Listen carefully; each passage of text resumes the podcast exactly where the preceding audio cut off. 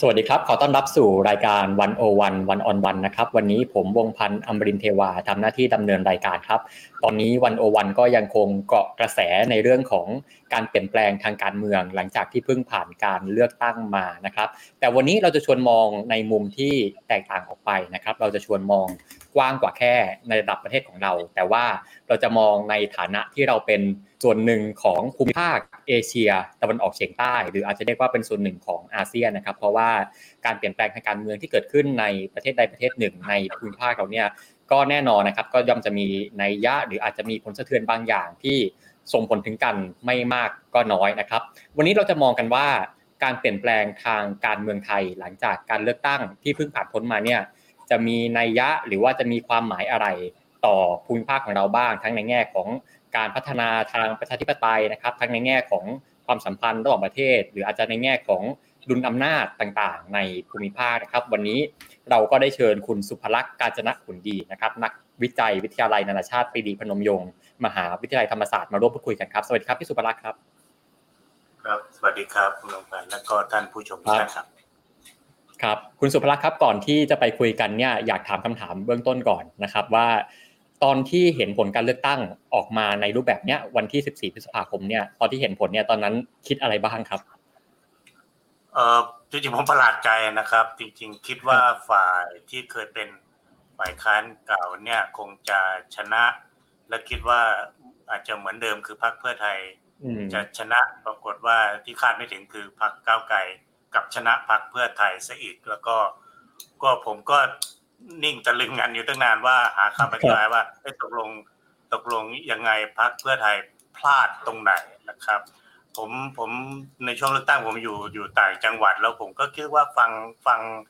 เสียงประชาชนชาวบ้าน ชาวบ้านจริงๆนะครับก็พูดเขาก็บอกว่าในหัวของเขาก็มีแค่แค่ก้าวไกลกับเพื่อไทย แต่ยังคิดว่าเขาน่าจะจะยึดติดกับ เพื่อไทยมากกว่า เพราะว่าก้าวไกลเนี่ยตัวผู้สมัครในท้องถิ่นไม่มีใครรู้จักด้วยซ้ำไป แต่ว่ามาคิดดูอีกทีหนึ่งจริง ๆ แล้วไม่ว่าจะเลือกก้าวไกลหรือเพื่อไทยผมคิดว่า คนไทยอยากจะเปลี่ยนสิ่งที่มันเป็นมาแปดปีเก้าปีเนี่ยมันมันไม่ไหวแล้วทำนองนั้นนะเราอยากจะหาอะไรที่มันเป็นเป็นทางเลือกใหม่ ๆ ให้กับชีวิตของตัวเองบ้างเราคิดว่านี่เป็นคำอธิบาย พื้นฐานที่สุดซึ่งซึ่งค่อนข้างจะตรงกันทุก ๆ คนนะครับ ครับก่อนจะไปมองระดับภูมิภาคนะครับขอชวนคุยระดับประเทศก่อนนิดนึงนะฮะแล้วที่พี่สุรัตน์มองว่าแล้วการที่ก้าวไกลคะแนนมากกว่าเพื่อไทยเนี่ย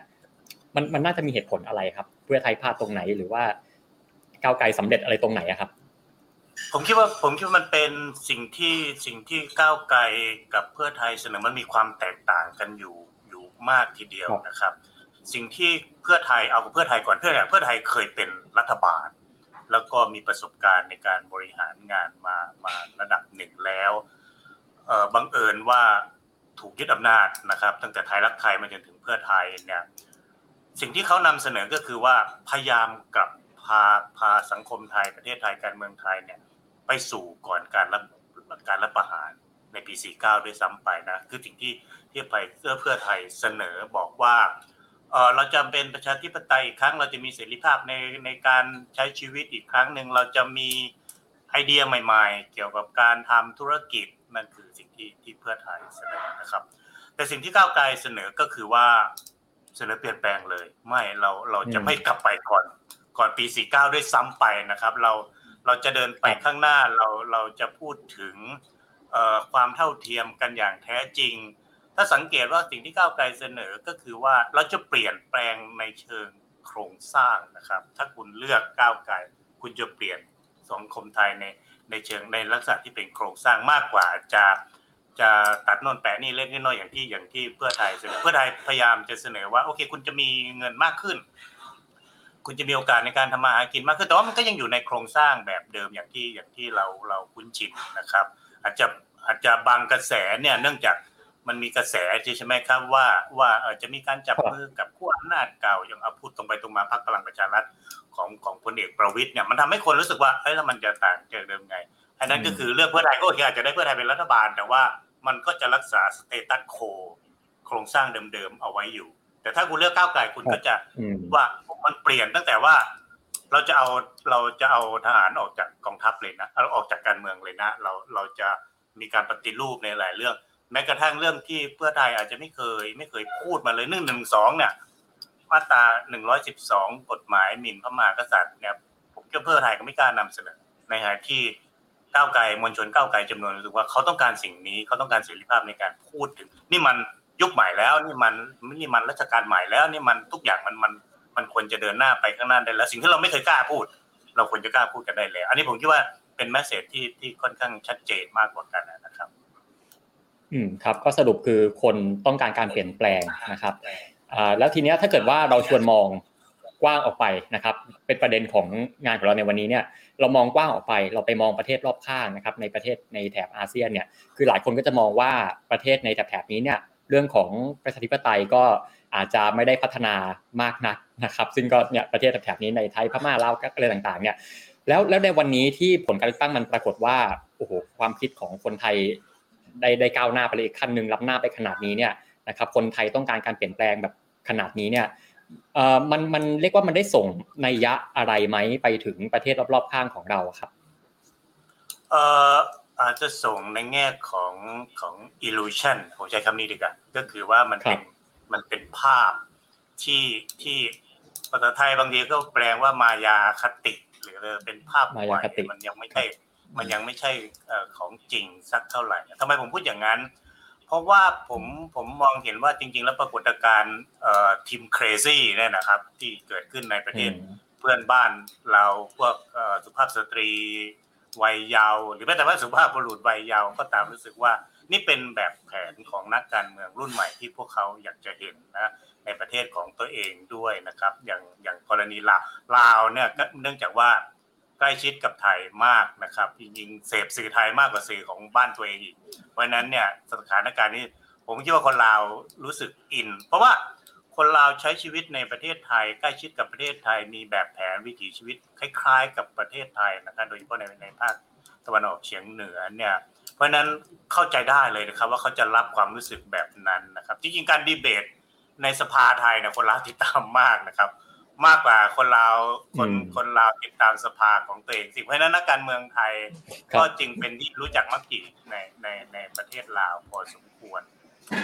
ในกรณีของพม่าเมียนมาเนี่ยผมก็เห็นมีวันนั้นเนี่ยมีคนออกมาแสดงความยินดีกับพรรคก้าวไกลกับคุณทิมพิธาด้วยนะครับ ว่าว่าเหมือนแบบนี่เขาเป็นแฟนคลับชาวพม่าพม่าก็อาจจะคล้ายๆกับกับไทยเนื่องจากในสถานการณ์ที่ผ่านมาก็คือว่า กองทัพทหารยึดอำนาจใช่ไหมครับ แล้วพวกเขาก็ต่อสู้กันค่อนข้างจะรุนแรง ในกรณีของพม่าเมียนมาเนี่ยไปไกลถึงขั้นในคำเด่นของผมนี่คือสงครามกลางเมืองแล้วนะครับ ทุกคนจับอาวุธต่อสู้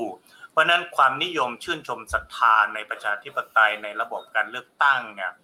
มันเกิดขึ้นแต่ไหนแต่ไรตั้งแต่ตั้งแต่รุ่นผมยังเยาว์วัยแล้วตั้งแต่ปี 90 แล้วล่ะพรรค NLD ของซานซูจีชนะการเลือกตั้งแบบแลนสไลด์ทุกครั้งอะ ถ้าถ้า NLD ลงเลือกตั้งก็แลนสไลด์ทุกครั้งเพราะฉะนั้นเสียแต่ว่าไม่ได้ลงเลือกตั้งเท่านั้นเลยพรรคพรรคอีกฝ่ายหนึ่งถึงถึงจะชนะเพราะฉะนั้นความรู้สึกแบบนี้ของของคนพม่าเนี่ยผมคิดว่าเป็นเรื่องที่เขาเขาโหยหาสิ่งที่มันนานๆเกิดขึ้นทีหนึ่งในสังคม ในสังคมพม่าแล้วก็จริง ๆ แล้วการเลือกตั้งของเขาครั้งที่ผ่านๆมาครั้งโดยเฉพาะปี 2020 นะครับ ก่อนการยึดอำนาจเนี่ยก็คือพรรคเอ็นเอลดีก็ก็แลนสไลด์อีก แล้วทุกคนก็มีความหวังกับกับ และคุ้นชินนะครับ กับการเมืองในระบอบเสรีในระบบการเลือกตั้งที่เขาดีใจที่จะได้เลือกนายกรัฐมนตรีของตัวเอง ประธานดีเป็นของตัวเองผู้แทนรัษฎรเป็นของตัวเองทำนองนั้นมากกว่าจะให้กองทัพเลือกมาให้ หรือว่าอยู่ในโคต้าของเราเพราะนั้น กรณีของของพม่าเนี่ยผมคิดว่ามันอาจจะอธิบายได้อีกอย่างหนึ่ง ผมคิดว่าเขาหวัง หวังถึงความเปลี่ยนแปลงที่จะเกิดขึ้นกับพม่าจริง ๆ ด้วยมากกว่า มากกว่าเป็นอารมณ์ที่อยากจะได้นายกรัฐมนตรีหน้าตาดีในเยาวัยทำนองนั้นนะครับ แต่ผมคิดว่าเขาหมายถึงว่าประเทศไทยเนี่ยน่าจะเปลี่ยนนโยบายเกี่ยวกับเมียนมาเกี่ยวกับวิกฤตการณ์ในเมียนมาในพม่าด้วยนะครับ อาจจะเปลี่ยน ผมคิดว่าคาดหวังถึงขั้นเปลี่ยนเป็นแบบในเชิง policy chip เลยนะครับ จากประเทศที่โอเคเหมือนให้ท้ายตัดมาดออยู่ไกลๆ หรือบางวันดีก็แอบช่วยด้วย อย่างกรณีที่ที่แอร์สไตร์ที่เกิดใกล้ๆ แนวชายแดนไทยนะครับ เครื่องบินเครื่องบินตัดมาดอเคลื่อนเข้ามาลุกล้ำเข้ามากองทัพไทยคงไม่ว่าอะไรนะครับ แต่ต่อไปเขาก็คาดหวังว่าไม่ละต่อไปสิ่งนี้มันควรจะไม่เกิดขึ้นผมคิดว่า อันนี้เป็นความรู้สึกของของพม่าเท่าที่เท่าที่หลายคนเพื่อนฝูงชาวพม่าที่ผมมีโอกาสจะได้ พูดคุยด้วยเนี่ยก็รู้สึกว่าเขาหวังมากกว่ามากกว่ามีนายกหน้าตาดีนะครับเขามีนักการเมืองแบบนี้เขามีเขามีเขามีคนที่นิยมอยู่แล้วเพียงแต่ว่าเขาไม่มีโอกาสจะได้บริหารประเทศนะพรรคเอ็นดีได้บริหารประเทศแค่สมัยเดียวนะครับ สมัยที่ดองก็ถูกคิดละเพราะฉะนั้นเนี่ยก็ยังคิดว่าประชาธิปไตยในพม่ามันไม่ต่อเนื่องเพราะฉะนั้นสิ่งที่คนคนพม่าอยากจะเห็นเนี่ย อยากจะเห็นคล้ายๆกับสิ่งที่ประเทศไทยเกิดขึ้นนั่นแหละครับ ว่าผู้อำนาจเก่าที่กองทัพที่อยู่เนี่ย มันควรจะจบลงอย่างอย่างสิ้นเชิงซะโดยโดยทันทีแล้วไม่ควรจะยืดเยื้อต่อไปอีกนานแล้วเพราะฉะนั้นอันนี้อันนี้เป็นความรู้สึกสองส่วนที่อาจจะแตกต่างกันอยู่นะครับ ครับอันนี้คือส่วนที่พูดถึงความรู้สึกนึกคิดของฝั่งประชาชนนะครับโดยเฉพาะทางฝั่งพม่าเนี่ยก็จะมองว่าเออมันก็ทำให้เขามีความหวังอะไรบางอย่างขึ้นมาต่อประเทศเขาด้วยนะครับ อาทีนี้เราคุยในฝั่งประชาชนแล้ว อยากชวนพี่สุภลักษ์ไปลองอ่านความคิดของฝั่งชนชั้นนำแต่ละประเทศดูบ้างไม่ว่าจะเป็นอพม่าแน่นอนนะฮะหรือว่าทางกัมพูชาก็หรือว่าอาจจะอาจจะรวมถึงลาวเวียดนามด้วยก็ตามเนี่ยนะครับ ถ้าพี่สุภลักษ์ลองอ่านใจผู้ผู้นำของประเทศกลุ่มนี้ดูเนี่ย คิดว่าตอนนี้เขากำลังคิดอะไร พอเมื่อมองมาเห็นผลการเลือกตั้งของไทยในวันนี้ครับ ผมคิดว่าสิ่งที่สิ่งที่เราอาจจะต้องแยกกันเป็นเป็นเป็นรายประเทศเลยนะครับว่าเอาเอาที่ที่ระบอบคล้ายกับประเทศไทยก่อน คือกัมพูชาแล้วก็ประเทศไทยเนี่ยเรียกว่าเป็นเป็นอะไรอะ คู่รักคู่แค้นเป็น love-hate relation กับกัมพูชามาโดยตลอดนะครับชายแดนติดกันบางทีก็แย่งของกัน แย่งปราสาทราชวัง ปราสาทหินก็แย่งกัน แม้แต่วัฒนธรรม ก็ก็ทะเลาะกันไปมาว่าตกลงนี่ของใครอันนี้ของใครใช่ไหมครับมวยอะไรทำนองเนี้ยทั้งหมดนะอันนี้ประเทศประเทศกัมพูชาเป็นประเทศที่ในผมคิดว่ามันคือแบบกำมองแล้วมันคือกำพืชของกันและกันนะครับทีนี้ในเชิงการเมืองเนี่ยกัมพูชาการเมืองก็มีมีพัฒนาการที่อาจจะแตกต่างจากการเมืองไทยอยู่บ้างนะครับ ตรงที่ว่า เคยผ่านช่วงเวลาของการเป็นการเมืองแบบพักเดียว เป็นพักคอมมิวนิสต์นะครับเอ่อพักพักปฏิวัติ ประชาชนกัมพูชา ซึ่งซึ่งปัจจุบันเหลือชื่อแค่เอาตัดคำว่าปฏิวัติออกเพราะว่าเปลี่ยนระบอบการปกครองใหม่มาเป็นคล้ายๆไทยก็คือมีมีกษัตริย์ มีนายกรัฐมนตรี มีพรรคการเมืองมีรัฐสภาสองสภาคล้ายๆกันเลยแต่ว่าสิ่งที่เกิดขึ้นในกัมพูชาก็คือว่าสมเด็จฮุนเซนนายกรัฐมนตรีฮุนเซนเนี่ยอยู่ในอำนาจนานมากนะครับ แล้วก็ ต่อเนื่องยาวนานมาตั้งแต่ระบอบเก่าจนถึงจนถึงระบอบใหม่มีช่วงสั้น ๆ ที่จะต้องแชร์อำนาจกับพรรคฟุนซิมเปกของสมเด็จรนริศพระโอรสของกษัตริย์นรดมศรีอนุ หรือพี่ชายของกษัตริย์สีหามุนีในปัจจุบันนี่แหละ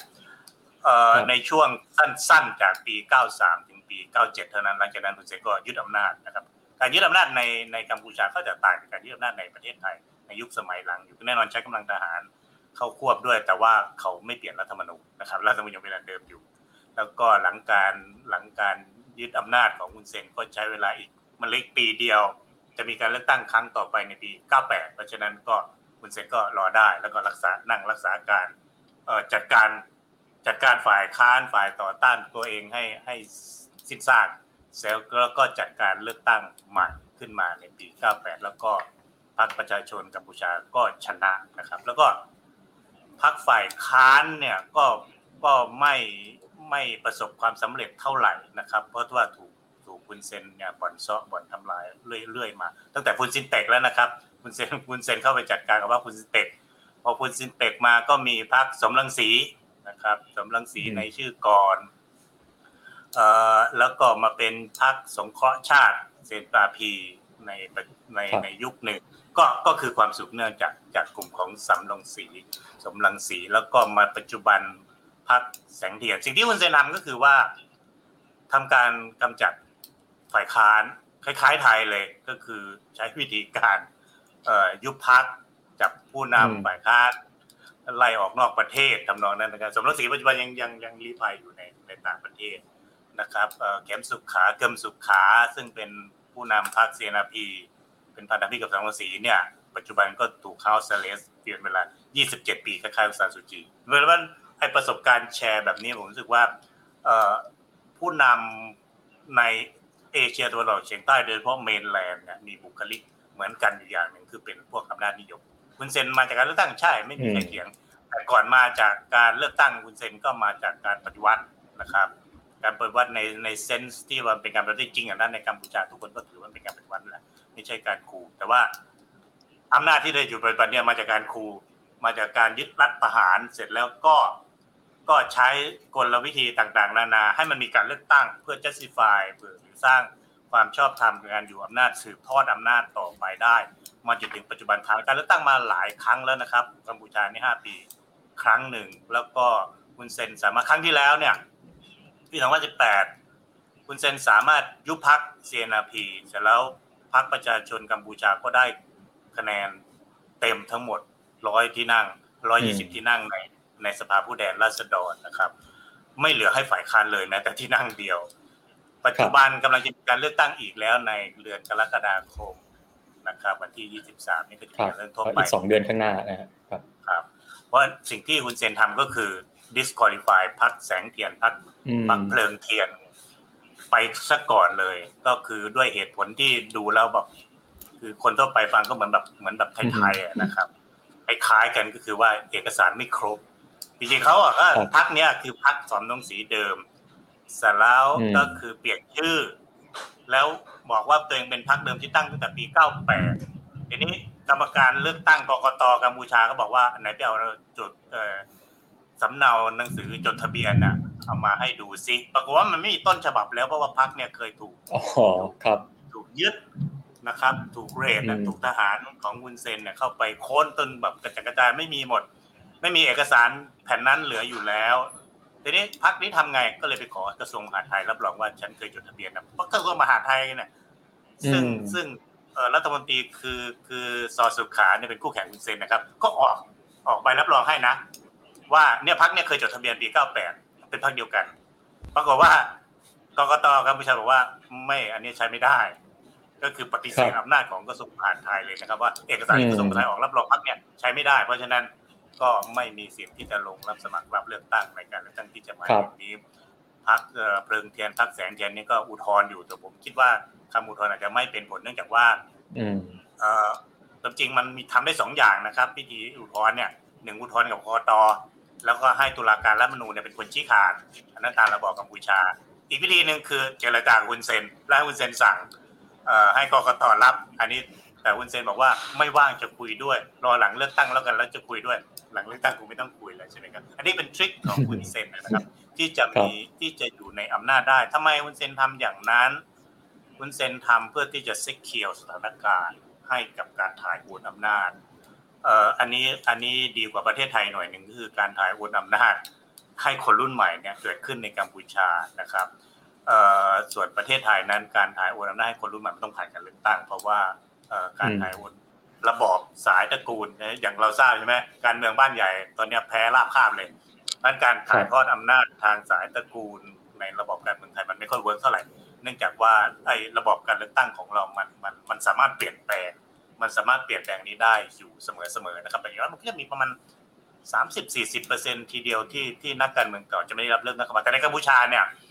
มันเนื่องจากว่าคู่แข่งหรือพรรคฝ่ายค้านเนี่ยมันไม่ได้มันไม่ได้เข้มแข็งนะครับมันถูกเหตุที่ไม่เข้มแข็งก็คือมันก็ถูกทำลายบ่อนเซาะมาเรื่อยๆ ด้วยวิธีการต่างๆ นานานะครับ ใช้กฎหมายบ้างใช้อำนาจเถื่อนบ้างฆ่ากันก็มีเพราะกัมพูชาไม่ไม่ไม่ค่อยปณิปนอมกับวิธีทาง ที่สันติภาพเท่าไหร่นะเพราะฉะนั้นก็ สิ่งที่เกิดขึ้นในประเทศไทยถามว่ามันทำความตื่นตระหนกให้คุณเซนบ้างไหมผมคิดว่าสิ่งที่คุณเซนคิดเนี่ยอาจจะไกลกว่า ไกลกว่าสิ่งที่เกิดขึ้นในประเทศไทยแล้วล่ะ ก็คือว่าเนื่องจากสังคมกัมพูชาเป็นสังคมของคนหนุ่มสาวนะครับ คนรุ่นใหม่ ๆ คือต้องอย่าลืมว่าเขมรแดงฆ่าคนไปประมาณล้านสามมันคือเพราะว่า ตอนนั้นประชากรมันมีแค่ห้าหกล้านเองนะ มันมัน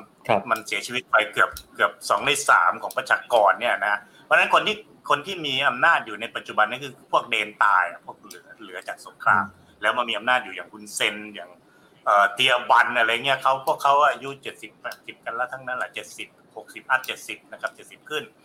แล้วคนที่ขึ้นมาเป็นคนทำงานจริงๆเนี่ยมันคือคนรุ่นใหม่ที่เกิดขึ้นยุคหลังเขมรแดงนะครับเพราะฉะนั้นเราก็จะเห็นคนรุ่นหลังๆคุณเซนเนี่ย คิดเรื่องการถ่ายโอนอำนาจให้คนรุ่นหลังมาสักระยะหนึ่งแล้วนะครับเขาส่งลูกชายไปเรียนเวสต์บอยกริลเพื่อให้เป็นผู้นำนะครับ ผมผมนึกถึง ผมนึกถึงคนอย่างแบบแบบลีกวนยูส่งลูกตัวเองไปเรียนเมืองนอก แล้วก็เรียนรู้สังคมเรียนรู้การเมือง โดยหมายมั่นตั้งมือว่าอย่างไรเสีย ก็จะต้องขึ้นมาเป็นผู้นำฮุนเซนก็ทำอย่างนั้นกับกับลูกของตัวเอง เช่นกัน ลูกของเขาทุกคนมีบทบาททางการเมืองนะครับ ลูกชายสามคน ลูกสาวสองคนทำธุรกิจส่วนลูกชายสามคนนะอยู่ในการเมืองหมดเลย คนนึงเป็นทหารอีกคนนึงเป็น intelligence อีกคนนึงทำงานเยาวชนพรรคนะครับ เพราะฉะนั้นเนี่ยอันนี้คือคือแนวทางซึ่งฮุนเซนทำผมคิดว่าเขาทำเพื่ออะไร เพื่อเตรียมการให้การถ่ายโอนอำนาจไปหาคน generation ต่อไปเนี่ยเป็นไปอย่าง smooth ราบเรียบไม่ไม่มีอุปสรรคมากนั้น เพราะฉะนั้น การเลือกตั้งสำหรับฮุนเซนครั้งต่อไปที่จะมาถึงเนี่ยอาจจะอาจจะสำหรับเขานะครับ เป็น referendum ที่จะรับรองการถ่ายโอนอำนาจ เพราะว่ามันถ้าเราดูการเมืองกัมพูชาโดยรายละเอียดเราไม่ไม่ไม่ใช่เฉพาะฮุนเซนนะครับ ไม่ใช่เฉพาะตระกูลฮุนนะครับที่ที่ถ่ายเริ่มจะถ่ายทอดให้ถ่ายญาติคนอื่นๆ ซึ่งอยู่ในระดับเดียวกันอายุรุ่นราวคราวเดียวกับฮุนเซน ซึ่งรอดตายไปสงครามแล้วได้ได้ครองอำนาจอยู่ปัจจุบันเนี่ยตั้งแต่เตียบันห์จอสุขา ทำนานหรือแม้แต่คนที่ชีวิตไปหลายคนก็ลูกชาย ลูกสาวยังคงอยู่อยู่ในอำนาจผมยกตัวอย่างให้ให้ทราบพอพอให้เห็นนะครับนอกจากคุณมาเน็ตลูกชายคุณเซนซึ่งซึ่งคาดว่าคงได้เป็นนายกรัฐมนตรี คนอื่นๆเตียบัน ตอนนี้ลูกชายเตียบันนะครับเตียไซฮานี่ตอนนี้เป็นเป็นผู้ว่าเสียมเรียบอยู่แล้วก็นายศทางทหารแล้วด้วย เตียบันก็หมายมั่นปั้นมือว่าถ้าคุณมาเน็ต เป็นนายกรัฐมนตรีลูกชายเขาเขาก็เหมือนคงจะเหมือนเขาคือเป็นรัฐมนตรีกลาโหมนะครับซอสุขขารัฐมนตรีมหาไทยซึ่งเป็นคู่แข่งวุนเซน แล้วก็ลูกชายเขาก็อายุรุ่นเรียวคราวเดียวกับคุณมานิตนะครับซอสุขาลูกชายของซอเคงตอนนี้ก็เป็นปลัดกระทรวงศึกษา มียศพลโทนะครับเพราะฉะนั้นคนอื่นๆ เช่นดิตินาลูกชายของดิตมนตรี ซึ่งเป็นประธานศาลฎีกาคนนั้นก็อายุแปดสิบแล้วเนี่ย ก็เป็นรัฐมนตรีเกษตรนะครับหรือสายซัมออนลูกชายสายชุม สายชุมนี่เป็นเป็นคนเก่าคนแก่ในพรรคสายซัมออนเนี่ย ลูกชายของเขาเป็นรัฐมนตรีสิ่งแวดล้อมเป็นคนแบบจบเมืองนอก ทุกคนนะครับ จบเมืองนอกมีความทันสมัยเข้าใจโลกมากแล้วก็กำลังจะยุดเพราะฉะนั้นเนี่ย การเมืองกัมพูชาอาจจะอาจจะถ่ายโอนอำนาจแบบนี้ก่อนการเมืองไทย สิ่งที่ยอมให้คนรุ่นใหม่ขึ้นมาในการกลุ่มชะตากรรมของประเทศมาสมัยเนื่องจากคนแก่ๆในกัมพูชาไม่ไม่ไม่มีคือนั่งนั่งนั่งนั่งเป็นพี่เลี้ยงให้ไปเรื่อยๆคุณเซนก็คงจะต้อง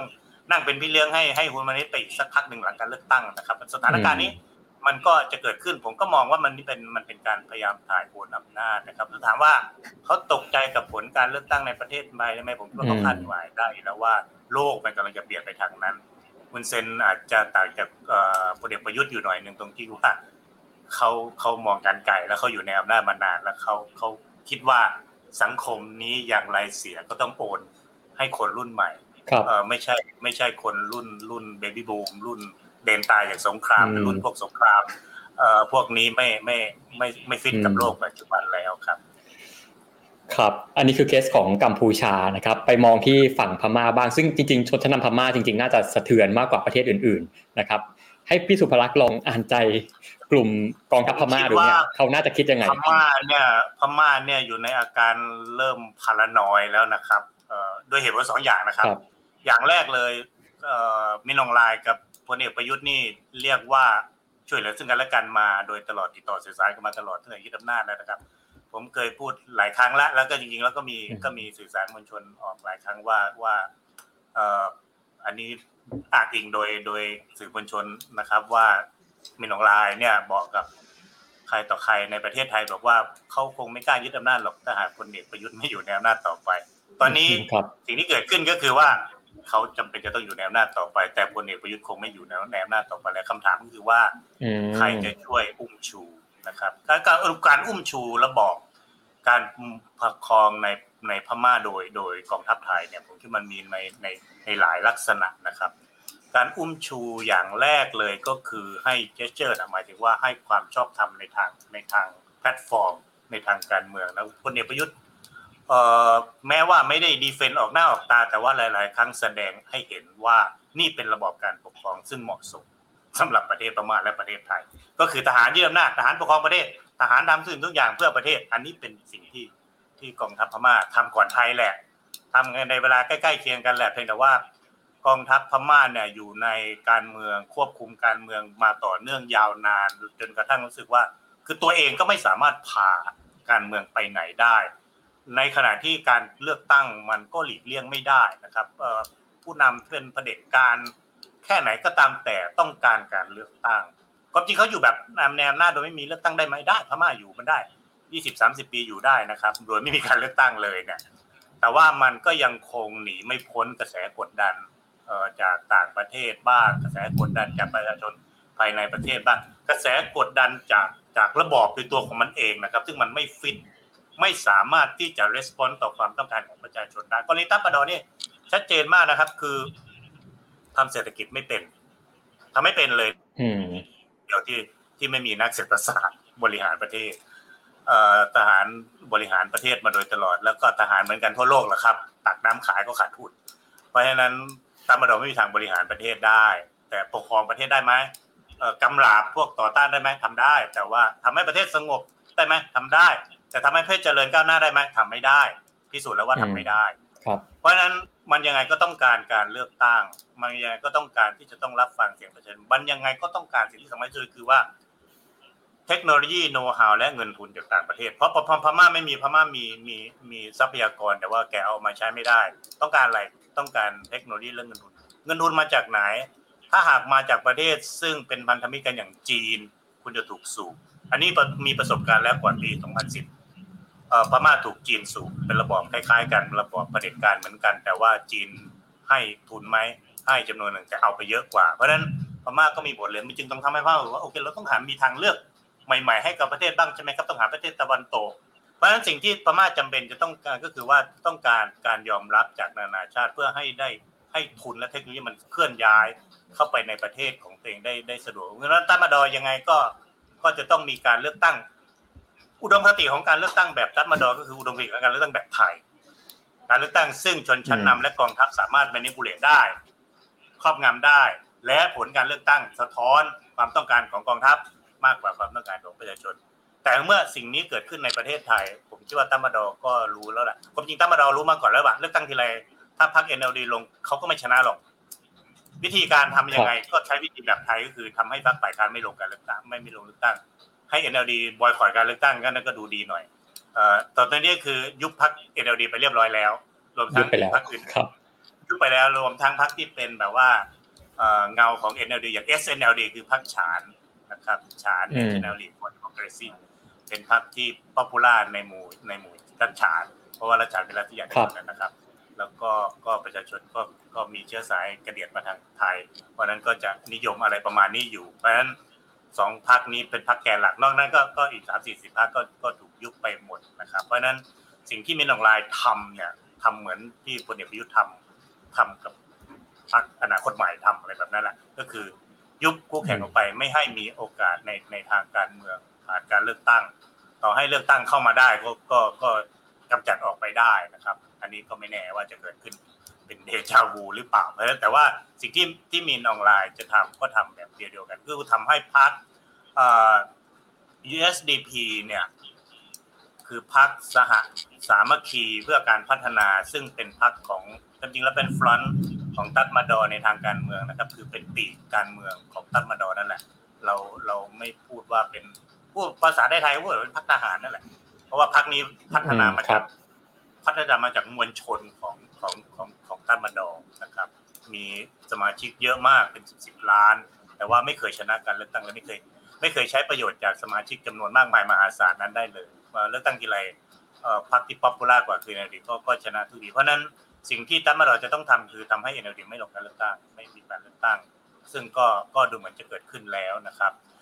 อีกอย่างหนึ่งซึ่งผมคิดว่าสร้างความตระหนกตกใจให้มากกว่าก็คือว่าถ้าหากประเทศไทยเปลี่ยนรัฐบาล เป็นรัฐบาลซึ่งมีนอมแบบประชาธิปไตยมากขึ้น รับฟังเสียงประชาชนมากขึ้น มีแมนเดตจากประชาชนมากขึ้น สถานการณ์แบบนี้ก็คือประเทศไทยก็จะต้องทำตัวเป็นประเทศซึ่งมีนอมแบบประชาธิปไตยกูจะเรียกว่าตะวันตกหรืออะไรก็ตามแต่แต่ว่าไม่เหมือนเดิมแน่ไม่เหมือน ไม่เหมือนรัฐบาลของพลเอกประยุทธ์แน่ เพราะนั้น ก็คาดหมายได้ว่านโยบายต่างประเทศที่มีต่อพม่าต่อสถานการณ์ในพม่าโดยเฉพาะอย่างยิ่งจะเปลี่ยนแปลงไปนะครับ อาจจะเปลี่ยนไปมากน้อยขนาดไหน แต่ผมว่าอย่างน้อยที่สุดเนี่ยถ้าหากว่าสิ่งที่กำลังเกิดขึ้นได้เป็นรัฐบาลจริงๆนะตั้งแต่ก้าพักเนี่ยอย่างน้อยที่สุดคอมเมนต์ที่แรงๆก็อาจจะมาจากประเทศไทยนะครับ แทนที่จะเงียบ หรือแทนที่จะนิ่งดูเตยเพิกเฉย ผมคิดว่าประเทศไทยก็จะไม่เงียบต่อไปแล้ว ก็จะมีซุ้มมีเสียงการโบสในสหประชาชาติ ก็จะสะท้อนความเป็น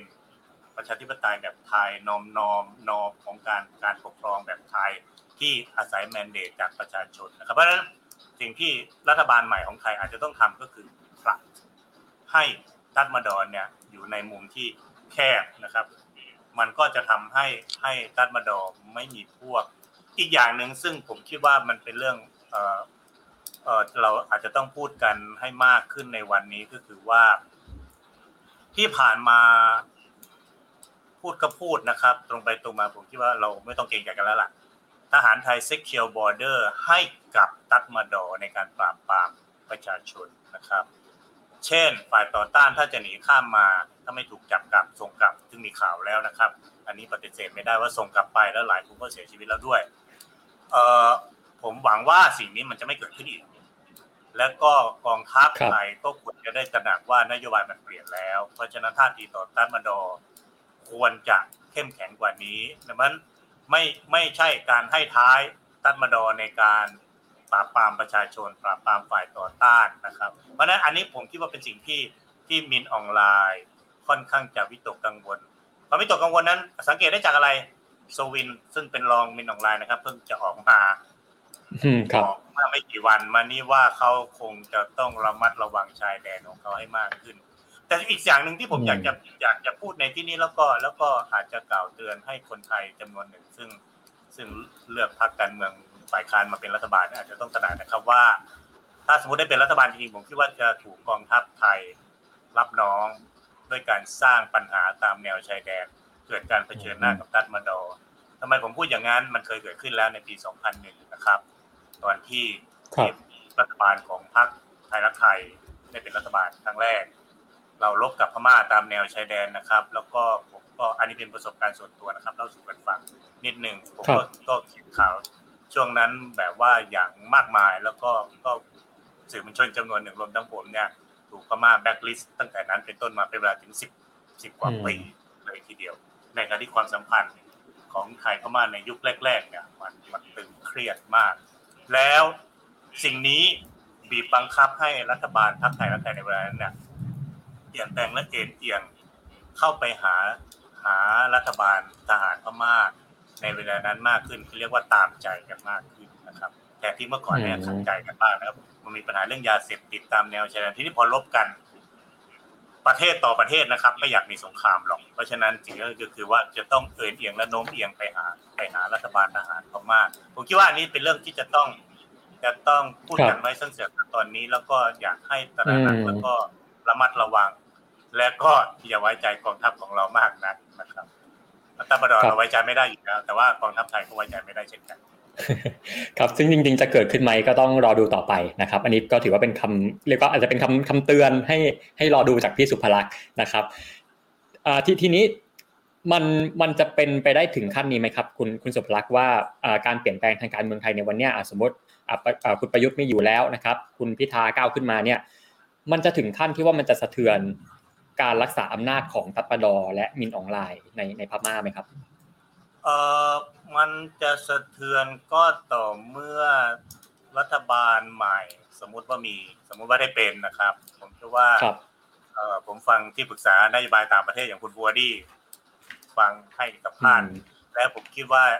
อาจจะต้องเปลี่ยนนโยบายเป็นแบบเป็น policy shift ไปไกลถึงขั้นว่าไทยจะเป็นตัวตั้งตัวตีในการเสนอแก้ไขปัญหาวิกฤตการณ์ในพม่าหรือไม่ผมคิดว่า คนในเพื่อไทยก็ดี เพื่อไทยก็มีประสบการณ์นี้นะครับก้าวไกลก็ดีเนี่ยคิดไกลถึงขนาดว่าเราจะทำตัวเป็นผู้นำอาเซียนในการแก้ไขปัญหาพม่าเมียนมาเหมือนกับที่ไทยเคยเป็นผู้นำในการแก้ไขปัญหากัมพูชามาแล้วนะครับมันใช้เวลานานแหละแต่ว่าประเทศเดียวที่เหมาะสมที่สุด ที่จะเป็นตัวตั้งตัวตีและออกหน้าในการแก้ไขปัญหาวิกฤตการณ์ในพม่าเนี่ยต้องทำ ขนาดนั้น ถ้าไม่อย่างนั้นไม่สามารถนะครับ แล้วก็วิกฤตพม่ามันก็จะเป็นแบบนี้อยู่เรื่อยไป ถ้าเกิดเราเรายืนอยู่บนพื้นฐานว่าเราเราตามใจตัดบันดอไม่ได้ต่อไปแล้ว เพราะฉะนั้นสิ่งที่ต้องทำก็คืออะไรจะต้องทำให้เกิดการเจรจาปรองดองให้เกิดขึ้นในพม่าทีนี้เจรจาปองดองทำอย่างไร คุณไม่สามารถที่จะตามใจตัดมาดอแล้วก็มาพลีดกับตัดมาดอ ตลอดเวลาแล้วมันจะเกิดการปรองดองไม่ เพราะว่าอีกฝ่ายหนึ่งเนี่ยกลุ่มชาติพันธุ์ก็ดี PDF ก็ดีเนี่ยเขาก็ถืออาวุธเหมือนกันนะครับ เพราะฉะนั้นสถานการณ์ที่มันเป็นอยู่เนี่ยมันมันเหมือนสถานการณ์ในกัมพูชา หลังยุคก่อนการเลือกตั้งในปี 93 นะครับ หลังยุคเขมรกันที่ทุกฝ่ายถืออาวุธและต่อสู้กัน สิ่งที่ไทยจะต้องทำและนำเสนอคือ คิดริเริ่มสร้างสรรค์สร้างเวทีให้พวกเขามาเจรจากันได้นะครับ อาจจะยังอาจจะยังเจรจากันบนพื้นฐานว่าถืออาวุธ ยิงกันไปเจรจากันไปก็อาจจะเกิดขึ้นยังไงก็ได้ บางทีเราเราก็อาจจะเพ้อฝันเกินไปถ้าเรียบร้อยเขาบางอาวุธก่อนแล้วก็มาเจรจามันมันไม่เกิดขึ้นมาจะต้องยิงกันไปเจรจากันไปนั่นแหละ แต่ว่าสร้างเงื่อนไขให้มันเกิดการเจรจาได้ก่อน สิ่งที่มันมันไม่เคยเป็นมาเลยในในอดีต แต่ก็ปีที่ผ่านมารวมทั้งหลังหลังหลังจากการยึดอำนาจเมื่อวันที่หนึ่งกุมภาปีสองปีที่แล้วของของมินออนไลน์นะครับ ก็คือว่าประเทศไทยไม่เคยรีเริ่ม สิ่งที่สิ่งที่ประเทศไทยเคยทำมาตลอดนะครับ ผมผมปัญหาในพม่าเนี่ยเราเราศึกษากันมานานแล้วเราทราบกันดีนะครับว่ามันไม่ใช่เพิ่งเกิดเมื่อเมื่อสองปีที่แล้วมันเกิดก่อนมานานแล้ว แล้วก็รากฐาน อันนั้นมันยังอยู่คือคือคนคนพม่าและกลุ่มชาติพันธุ์เนี่ย ไม่เคยปองดองกันได้เลยนะครับ แล้วในพม่าก็มีหลายชาติพันธุ์มาก ๆเลย ต่อให้ไม่มี NLD ไม่มี PDF ว่าเขาก็ยังจับมือจับปืนยิงกันอยู่แล้วประเทศไทยเนี่ยก็เคยก็เคยมีบทบาทอย่างสำคัญในการช่วย facilitate บ้าง mediate บ้าง บางทีก็ให้สถานที่บ้าง ให้พวกเขามาคุยกันทำได้หลายอย่างทำหลายวิธี ซึ่งมีประสบการณ์ หลายคนก็มีประสบการณ์ คนในพรรคไทยและไทยก็ในเพื่อไทยเก่าก็มีประสบการณ์นะครับ ว่าเมื่อก่อนเราเคยมีคำหนึ่งนะผมเคยพูดในในหลาย ๆ ที่และรวมทั้งที่วันวันนี้ด้วยว่าเราเคยมีสิ่งที่เราเรียกว่า Bangkok Process เพื่อแก้ช่วยแก้ไขวิกฤตตอนที่องซานสุจีถูกจับนะครับ ก่อนที่จะมาสู่การปฏิรูปทางการเมืองสมัยเต็งเซ็งเนี่ย ประเทศไทยก็เคยมีบทบาทอย่างสำคัญในการผลักดันทำทุกอย่างแหละครับ เพื่อเพื่อที่จะผลักดันให้เกิดการปรองดอง ให้เกิดการเจรจา เพื่อสร้างกระบวนการสันติภาพให้มันมันเป็นจริงเป็นจังมากขึ้น เพราะฉะนั้นอันนี้ก็ไม่ใช่สิ่งที่เกินเลยความคาดหมายว่าว่าผมคิดว่าตั้มบดออยู่ในอาการที่แบบเขาไม่มีเพื่อนแล้วไม่มีไม่มีใครคอยให้ทายแล้ว สิ่งที่จะต้องเผชิญหน้าคือว่า คงจะต้องเผชิญหน้ากับกับฝ่ายต่อต้าน คงจะต้องเผชิญหน้ากับกลุ่มชาติพันธุ์ โดยที่เพื่อนบ้านอย่างไทย ก็จะทำได้อย่างมากก็คือว่า มานั่งเจรจากันก่อน ฉันไม่ช่วยเธอ ฉันไม่ช่วยฝ่ายใดทั้งสิ้น แต่พวกเธอจะต้องจะต้องคุยกันผมว่า รัฐบาลใหม่จะต้องกำหนดท่าทีแบบนี้ให้ให้ได้กว่าที่จะไปถึงการรีเริ่มทำอะไรใหม่ๆ มากขึ้นคิดว่าสิ่งที่สิ่งที่ที่ที่มีลงรายคาดหมายได้ว่ามันคงจะเป็นประมาณนี้ครับ ครับครับ จริงๆ คุณสุภลักษณ์พูดถึงเรื่องกัมพูชากับพม่านะครับ ผมก็นึกถึงบทความล่าสุดของคุณสุภลักษณ์ที่เขียนให้กับทางวันโอวันนะครับ ตอนนั้นเขียนเป็นเรื่องเลือกตั้งพม่ากับเลือกตั้งกัมพูชาที่จะมีในปีนี้เอาโอเคกัมพูชามีค่อนข้างแน่แหละ แต่ว่าพม่านี่ยังไม่รู้นะครับ ตอนนี้ก็ยังไม่เห็นวิแววว่าจะมีการเลือกตั้งนะครับคือตอนแรกกำหนดก็จะเป็นสิงหาคม แต่ว่าตอนนี้ก็ดูเหมือนว่าจะไม่ใช่แล้วนะครับอตอนนั้นคุณสุภลักษณ์ก็เขียนบทความนี้ขึ้นมา แล้วก็ที่ผมสนใจเนี่ยคือคุณสุภลักษณ์เขียนบทความมีอยู่ส่วนหนึ่งที่ เปรียบเทียบการสืบทอดอำนาจของกัมพูชากับพม่านะครับคุณสุภลักษณ์บอกว่ากัมพูชาเนี่ยคุณเซนเนี่ยค่อนข้างจะมีทักษะในการดิวกับการเลือกตั้ง มีทักษะในการจัดการกับฝ่ายค้านมากมากกว่านะขณะที่ฝั่งพม่าเนี่ยคือไม่ได้มีทักษะในการต่อสู้ในสนามเลือกตั้ง แล้วก็ยังจัดการฝ่ายค้านไม่ค่อยได้นะครับคือทางฝั่งพม่าเนี่ยคือโอเครู้ว่าแพ้ก็ ก็ก็เรียกว่าปรับปรามซะดื้อเลย อาจจะไม่ยอมรับผลการเลือกตั้ง หรือว่าล่าสุดก็ทำรัฐประหารนะครับ นี่คือความต่างของพม่ากัมพูชา แต่สมมติคุณสุภลักษณ์ครับสมมติว่าผมลองให้คุณสุภลักษณ์เนี่ยเอาประเทศไทยใส่เข้าไปในบทความเนี้ยเราเราจะอธิบายการรักษาอำนาจของ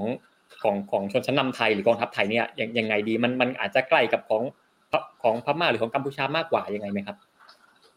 ผมคิดว่าของของไทยอาจจะเป็นลูกผสมนะครับ เนื่องจากว่า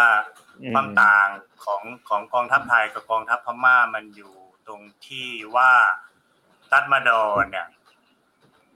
สามารถควบคุมการเมืองได้เบ็ดเสร็จและทำมาตั้งแต่ปี 1962 เรื่อยมานะครับ มีความสืบเนื่องยาวนานในการในการควบคุม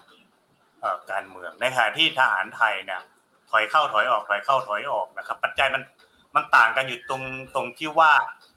คือ ม่าเมื่อเริ่มต้นเนี่ยเออเขาไม่แคร์นานาชาติ เขาไม่ต้องการคือพม่า isolate ตัวเองออกจากประชาคมโลกได้ ในขณะที่ไทยทำไม่ได้ กัมพูชาก็ทำไม่ได้นะครับ ในการ isolate ตัวเองออกจากประชาคมโลกเพราะอะไร เพราะว่าเราก็ยังอยากร่ำรวยอยู่นะครับ ผมผมว่าพม่าไม่ใช่คนพม่าไม่อยากร่ำรวยนะแต่ตัดมาดอว์เนี่ยรู้สึกว่าไม่สนใจ ว่าประชาชนจะมีความเป็นอยู่อย่างไร เขามีกำลังพลอยู่สามสี่แสนเขาก็เลี้ยงกำลังพลของเขาอยู่แค่นั้น ความเป็นอยู่ของของนายทหารชั้นสูง มีความเป็นอยู่สุขสบายนะครับ เอ่อไม่ได้เดือดร้อนอะไร ประชาชนจะยากจนแสนเก่งเท่าไหร่ก็เดี๋ยวปล่อยให้พวกเขามาหากินในประเทศไทยก็จบแล้ว คนพม่าก็ต้องมาอยู่ในประเทศไทยเป็นจำนวนหลายล้านคน เพราะฉะนั้นตามาดอไม่เคยแคร์กับอนาคตของประเทศตัวเองแคร์แต่อนาคตของตัวเอง เท่านั้นนะครับ โดยมีความคิดหมกมุ่นอยู่ เพียงแต่ว่าเขามีหน้าที่รักษาความเป็นปึกแผ่นของชาติผมว่าความคิดของของตามาดอมันมันค่อนข้างจะล้าหลังมากนะครับยิ่งล้าหลังกว่าล้าหลังกว่าความคิดทหารไทยเยอะเลย คือทหารไทยจะดีจะชั่วเนี่ยก็คือว่าไม่เคยคิดจะแช่แข็งประเทศนานขนาดนั้นนะครับ มีบ้างในบางช่วงพลเอกประยุทธ์เนี่ยคือเขาคิดจะแช่แข็งประเทศไว้ระยะหนึ่ง แต่ว่าความสามารถที่จะแช่แข็งมันได้ทานนานขนาด ผู้นำตัดมาดอว์ผู้นำตัดมาดอว์เนี่ยตั้งแต่ปี 1962นี่เพิ่งจะเพิ่งจะ generation ที่สามเองนะครับแน่ผู้นำทหารไทยเนี่ยมันผ่านมาหลายยุคหลายสมัยแล้วก็ก็มี nature แตกต่างกันมากนะครับ เพราะนั้นเนี่ยถ้าหากจะใส่เรื่องนี้เข้าไปในบริบทของของของทั้งสองประเทศเนี่ยแล้วเอาประเทศไทยไปแทนผมคิดว่ามันเป็นมันเป็นลูกผสม เรามีความคล้ายคลึงกับกัมพูชา ในแง่ที่ว่าเราต้องการ และเราเคยอยู่ กับโลกซึ่งมันสิวิไลมากกว่าตันมาดอนัตมาดอไม่ไม่แคร์โลกที่สิวิไลเขาก็สบายใจกับกับกับรัสเซียมากกว่าแม้แต่กับจีนเนี่ยตันมาดอไม่ค่อยสบายใจนะครับ เพราะว่าเพราะว่าจีนในที่สุดแล้วก็อยากจะสร้างระเบียบโลกใหม่ จีนในที่สุดแล้วก็อยากจะร่ำรวย เพราะนั้นจีนจะสูบทรัพยากรจากพม่าโดยไม่ซึ่งโดยที่แบบไม่รู้สึกตะกิดตะขวงใจอะไรเลยนะครับ แล้วก็จีนก็มีเงื่อนไข ให้ให้ตัดมาดอจะต้องทำอยู่ตลอดเวลา แล้วที่สำคัญจีนก็สามารถแมนนิปูเลตชายแดนได้ ซึ่งตัดมาดอรู้สึกกระอักกระอ่วนใจกับเรื่องนี้ในรัสเซียเนี่ยก็ไม่เป็นไรขายอาวุธอย่างเดียว ซึ่งซึ่งรัสเซียชอบที่จะให้มีสงครามในในพม่ามากกว่านะครับ จีนไม่ค่อยชอบให้สงให้พม่ามีสงครามหรอกเพราะว่าเขาจะมีปัญหาเนื่องจากชายแดนติดกันเขาก็จะมีปัญหาด้วย บางทีเขาก็ต้องรับผู้อพยพนะครับ จีนไม่ใช่ว่าใจไม้ไส้ระกรรมสักเท่าไหร่หรอกเขาก็รับผู้อพยพจากพม่าเหมือนกัน อาจจะมีคนอพยพไปอยู่เหมือนกันเพียงว่าอิทธิพลอาจจะแตกต่าง เพราะฉะนั้นตันมาดอไม่ค่อยจะมีเพื่อนแล้วในในยุคปัจจุบันสิ่งที่สิ่งที่มันจะทำว่าไม่แคร์อีกต่อไปได้ไหมผมคิดว่าอาจจะทำได้ สักระยะหนึ่งนะครับว่าว่าไม่แคร์แต่คำถามใหญ่ก็คือว่า คนพม่าซึ่งเคยชินและรู้จักรสชาติของเสรีภาพ และความมั่งคั่งในยุคประชาธิปไตยแล้วเนี่ยเขาจะไม่ยอมนี่เป็นครั้งแรกนะครับ ที่คนคน เชื้อสายบ่าม้าเนี่ยจับอาวุธห้ามหันกับตัดมาดอเมื่อก่อนเราก็มีแต่กลุ่มชาติพันธุ์ซึ่งซึ่งอยู่คนละชาติพันธุ์ใช่ไหมครับ ไม่เป็นไรฆ่ากัน เพราะว่าคนละเผ่า ตอนนี้เผ่าเดียวกันจับอาวุธฆ่ากัน เพราะว่าคุณขัดขวางความเจริญก้าวหน้าของประเทศชาตินานเกินไปแล้ว เพราะฉะนั้นผมคิดว่าถ้ามองในแง่นี้ก็ทำให้ตัปดอเริ่มจะคล้ายๆ กับทหารไทยแล้วล่ะ ก็คือมองหาทางถอย และในขณะที่ตัวเองจะสามารถ manipulate การเมืองอยู่ต่อไปได้ โดยที่ คือไม่ถูกเช็คบินพูดง่ายไม่ถูกแบบแบบเกาหลีใต้ไม่ถูกแบบอินโดนีเซีย อินโดนีเซียก็ยังเป็นอิปนอมนะครับเพราะฉะนั้นเนี่ยตัมบดอกลัวอาการที่ว่าเมื่อถอนออกจากการเมืองแล้ว เขาจะมีสภาพเหมือนกองทัพอื่นๆซึ่งถอนออกจากการเมืองเสร็จแล้วก็ก็มีขนาด คือถูกพลเรือนควบคุมผมคิดว่าตัมบดอไม่คุ้นชินไม่คุ้นชินสถานการณ์แบบนี้มาก ๆเลย อืมครับแล้วถ้าย้อนมามองประเทศไทยในวันนี้เนี่ยที่ดูเหมือนว่าถ้าสมมติทางฝั่งของก้าวไกลเพื่อไทยตั้งรัฐบาลสำเร็จเนี่ยก็แปลว่ากองกองทัพเนี่ยก็จะต้องถอยออกไปนะครับ แต่ว่าอย่างที่คุณสุภลักษณ์บอกว่าจริงๆก็จะเป็นลักษณะของการกองทัพไทยเนี่ยคือถอยเข้าถอยออกนะครับ ก็การถอยออกเนี่ยมันอาจจะไม่ใช่ถอยออกถาวรเลยมันก็มีโอกาสที่ว่าอาจจะถอยอาจจะอาจจะเดินกลับกลับเข้ามาอีกก็ก็เป็นไปได้นะครับ ทีเนี้ยพอเรามามองประเทศไทยในในวันนี้ครับ คุณสุภลักษ์คิดว่าแล้วบทบาทของกองทัพไทย หลังจากนี้เนี่ยน่าจะยังไงต่อไปแล้วเรื่องของการเปลี่ยนผ่านสู่ประชาธิปไตยของเราเนี่ยมันจะมันมันจะเป็นไปได้รับรื่นไหมท่ามกลางภาวะที่กองทัพไทยแล้วเนี่ยมีลักษณะแบบนี้ครับผมผมคิดว่ากองทัพไทยอาจจะยังผมฟังผู้นำเหล่าทัพพูดนะครับ อาจจะยังไม่ตระหนักถึงความเปลี่ยนแปลงที่เรากำลังจะเผชิญอยู่ในในยุคปัจจุบันแล้วนะครับ ว่าการ ปกครองโดยทหารก็ดีการแมนิพูเลการเมืองโดยกองทัพก็ดีเนี่ยมันมันไม่ฟิตกับโลกสมัยใหม่ แล้วก็ความโดยเฉพาะอย่างยิ่งนะครับ ความต้องการของประชาชนรุ่นใหม่ ๆ ซึ่งอยากจะเห็นความคิดสร้างสรรค์